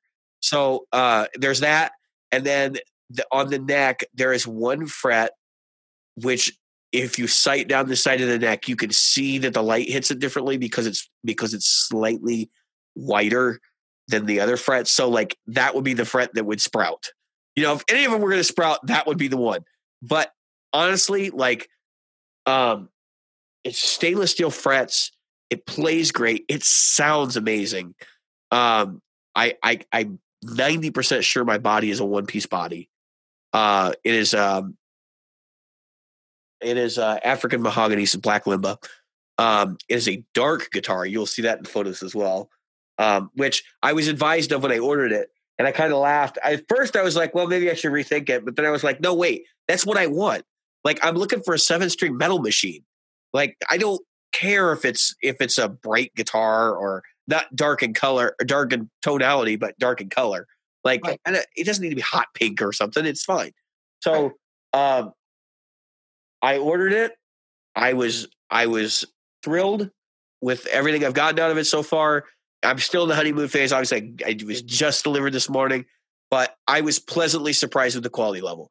It is better quality than either of my Korean, uh, I, I'm not Korean, my import G&L uh, legacy tribute, you know, my tribute guitars, and then uh, it's it's up there with my my SG, and it's definitely up there with my S500. Like they're they're all like in the same ballpark.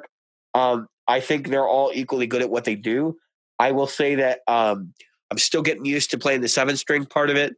That's probably the one thing that is holding me back. Was saying like this is a stellar guitar. It's a great guitar. It's definitely worth the sixteen hundred I paid for it.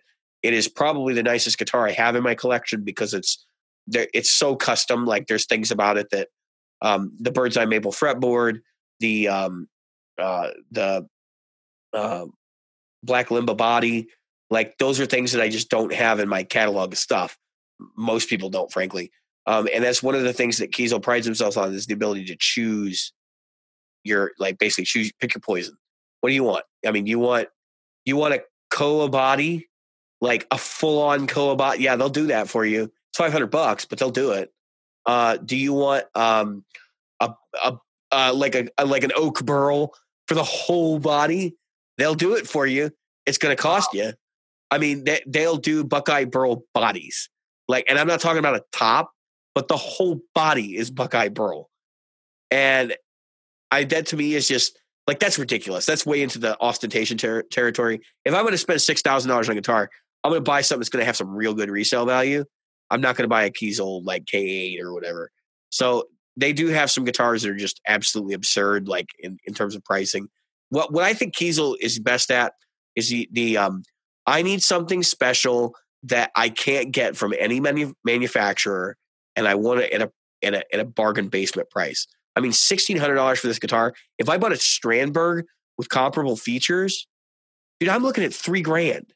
Yeah, I mean, for a seven string Strandberg with a with a tremolo and um, yes, mine doesn't have the fan fret, um, but and it doesn't have their their EndurNeck, which is which is nothing. But also mine's sixteen hundred and there's three thousand. Right. So I mean, if they were going to do a similar price point, I would expect them to come in around 2500 2200 mm-hmm. 2250 you know to to miss those those other critical features um i i don't this hasn't changed my opinion on Jeff as a person because I haven't seen him like I don't know. I just I feel like you know a lot of the things he says about design, like we're gonna bevel the shit out of this. Sorry for the language, but I, I heard him say that in the video. Right. And you know it's going to be beveled down to like a, like a paper thin thing, and he says we do that for comfort. This is easily the most comfortable guitar I've ever played, w- without a doubt. Without a doubt, I picked it up and it felt natural right out of the box. I've never like because I play strap bodies because I'm so comfortable with strap bodies. Like I've been using them for years, and they're all pretty much very similar. And so I can tell you the difference between my tributes and my and my USA like easily. Yeah. Um, but this guitar, like, yeah, it's different, but everything just fell into place. It's natural, and it's done that way because of the bevel. The bevel's ugly, but if you want ergonomics, that's the way to go. Like, I get it. I I I think I think he's on to something with building ergonomic guitars. There's definitely a segment of the market for that. Um, the, the, metal market is is rife with them right now. Um, so I, w- I just want to point out, like, I I think there is some genius there. I think his designs, because because he's designing a lot of the headless, like more metal style stuff that's coming out of Kiesel right now. Um, I think he's he's got a good head on his shoulders when it comes to that. Whether he's going to be able to sustain that past the current metal trends is one thing, because right. obviously metal evolves and so do the instruments. I mean, ten years ago, twenty years ago, everybody in metal was playing Les Pauls. I mean, now now we're all playing playing these super strats and comparisons and and Kiesels and Strandberg. You know, yeah. there's not a headstock in sight to put a logo on. So, um, I don't know. I, I I think if you're if you're looking for that kind of experience to go and get a custom guitar and get everything you want and check all the boxes, Kiesel's probably a good place to start looking. Um, if you have to have the name on the headstock for some reason, like if you're in a cover band and everybody expects that you're going to play the Fender that so and so played or whatever, that's a good reason to go to the other guys. Yeah. But if you know what you want, I mean, again, I don't want to. I don't want to encourage people who are like, "I'm going to buy my first thousand dollar guitar and go buy a Kiesel." that doesn't make any sense. No. Because for you, if you've never owned a, a high quality like instrument, it's not that you won't appreciate it, you won't know the questions to ask. Like Right. what what do I want out of this thing? Unless you've upgraded a lot of guitars and you have somebody who has a lot of very expensive guitars that you played, you're not gonna you're not gonna know the right questions to ask. So I gotta agree with you there. um now. Jim, like you got PRSs behind you. Yeah. This is easily as good as a PRS. I, I believe that. I believe that wholeheartedly. And it's not because they cut out the middleman either. It, No. it isn't. It's because all they do all day long is make custom guitars. Yes, and that's the difference. They're not. They're not making guitars that are um, the same factory line guitars. They always do custom. So custom shop is not different. Custom shop is that's their daily routine. Well, think about it this way: you have um like the way Fender used to do it. You have the Abigail Ybarra, right, winding pickups. Yep. So they're going through the factory, and each guitar goes through a single step in the process, and then it gets down to the assembly line, and it ends up in Abigail's lap where she's making the pickups for it, and then it gets put, you know, gets assembled and moves to the assembly line. Kiesel does a similar process, but the difference between Kiesel and those guys is every single guitar that comes through there, eh, other than the neck and body, and even the neck and body, which are done by CNC, are all are all custom. But other than the neck and body, every guitar is unique, and so every person that interacts with that guitar has to know their stuff. If they don't know it, then it's not it's not going to come out well. That's what I was saying. So Different is the is the norm yeah, it's it's a problem solving thing. You got a bunch of guys and, and gals in that building who are problem solvers. Right. And so they have gotten really good at how to deal with every single thing that comes through. Whereas at Fender, you know, if you get the the the uh, the gal that likes to paint Telecasters, painting Strats one day because you know Bonnie's out sick, then you're you know maybe your finish your your uh, sunburst is a little off. Right. You know, and and, and it- for them that's that's a walk in the park because nobody does the same guitar every time. Right. You know, Well, what I was going to get at with uh, with the Fender Gibson thing is the other thing that don't have with Kiesel, and that is is unique, is you don't expect to have it now. You can't walk in and go, "I get my guitar. Yeah, I want to take it out of store right now." yeah. Now they do have ones that, like you said, Kiesel has the pre builds you can buy on their website. Right. They're usually pretty pricey. Yep. Um, they usually have a couple of really low end ones, but most of them are pretty pricey. And a lot of guys buy the pre builds. The problem is that's not what Kiesel's business model is built on, no, right? no, And it's not. you're right. as as to what you're saying, Jim, that 10 to 12 weeks, that's I mean, I was talking to guys in the group who are on 18 weeks. yep. 18 weeks. And you have a 10 to 12 week build lead time most of the time. And so- they were they complaining or there was it? How is the The guys that had multiple Kiesels were not complaining. And most of the guys that were having to wait that amount of time were waiting for wood because they had a very fancy top on order. Um, and and oftentimes that means that also like Jeff might be doing the refinishing work or the, Right. or the finishing work on that guitar. So they're in process. Like everybody knows that if you're going to do that stuff, it's going to take longer. Um, and I think the build team would be upfront with you about that too, if they know about it. My complaint was they won't give you an estimate during the process. And in my opinion, like, yes, I know, like, look, I paid, I paid my deposit, yeah right? Now I got my order sheet. I know I got a guitar in the in the, in the oven. But my problem is when I go to them and I ask them, they have my money and I have nothing. So the least they could do is take my call and respond to me. And I wasn't being I didn't badger anybody. I didn't call anybody. I actually didn't call anybody. I sent an email one time when I made my final payment, right? And I said, because it was a significant amount of money. I mean, we're talking, I think it was like twelve hundred dollars or something. Um, and I'm like, yeah, any update, like when it's going to be due? I know we're right around twelve weeks. I wanted to pay before it was done. Um, and he was like, soon. And that's what they say. And I've heard that they say that until 14 weeks hits. So unless your guitar is more than two weeks overdue, they'll say soon. After that, then they'll start looking into why your guitar hasn't shown up. And it's because they don't have a computerized inventory system. They don't have any way to track when things Right. are getting done. Um, and like I respect that, but to a point, like when you set the expectation as a 10 to 12 week build time, like that's what you should. that's the expectation. And I was I was called out in that group over there multiple times by people by saying that that was an expectation. And I said, they said it. I don't care whether or not that that was the promised delivery date. They said the build time is 10 to 12 weeks. So I expect at 12 weeks I should get an update. When I call in or when I email somebody, they should be cordial to me and give me an update, not say soon. And I'm sorry, if that's Jeff Kiesel's policy, it's bullshit. And there ain't nobody that's going to tell me otherwise. No, you're right. You're right. I, Uh, I agree with you. Again, I agree with you wholeheartedly. Now that said, I was hoping you'd say, "Yeah, I called them and they said it was going to, you know, or or No. No, never got a Mhm. word from him. Would I do it again? Absolutely. Absolutely. But but that's only because I know I know the quality of the product's there. And my whole thing was like, I haven't seen this thing yet, and it's gonna show up. And like there's a very good chance I could be selling this thing. Like that's kind of the way I was feeling about it. But at the same time, I'm also sitting there going, look, you have my money. Like this is really not fair for you to deny me to know what's going on. It really No. isn't. You can pretend like that all day long. Lots of guys in the group are like, they're very, they're very pro Kiesel, and whatever Jeff Kiesel says makes him God.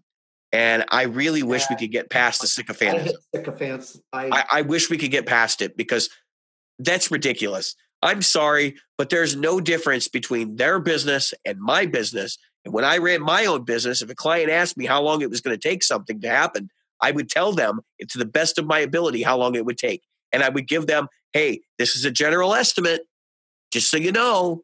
Because Yeah. guess what? I had to set the expectation. And if I don't set that expectation, I'm not getting the job. right. Okay. And if I didn't hold my feet to the fire and get things done on that timeline, I didn't keep that job. So for them to act like, oh, we got your money now, so we don't have to tell you anything, it's ridiculous. It's Stone Age. We don't we haven't operated that way since the 1980s. Yep. So I don't know. I I have my frustrations with the process, but overall, I think the product's great. I think you can. I think you can get a really solid if you got time to wait, and don't plan on it being ten to twelve weeks. I wasn't really planning on it. I was just I was excited. I wanted to get the guitar in my hands. I was really excited about it. But I think Um, I I think that what they should do uh, better is to say, hey, you know what? It's 10, 12 weeks, but it might go over. Or if you don't hear from us, don't get. Don't Here's a thought, Jeff. Don't buy another fucking race car. Spend the ten thousand or twenty thousand dollars to put inventory management into your business, so your guys don't have to walk around on the floor to get that number for me.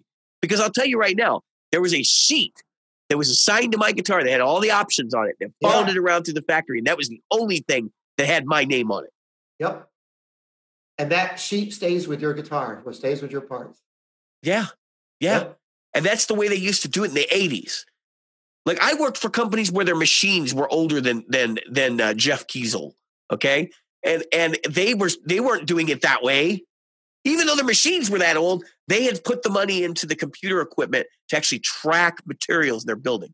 And if they're really building 20 guitars a day, is what they're saying they're sh- they're shipping out 20 guitars a day, then they need something like that. Because that means they have so if you think about 10 to 12 week lead time, right? 20 guitars a day, how many guitars are in the pot at any given time? You can do the math.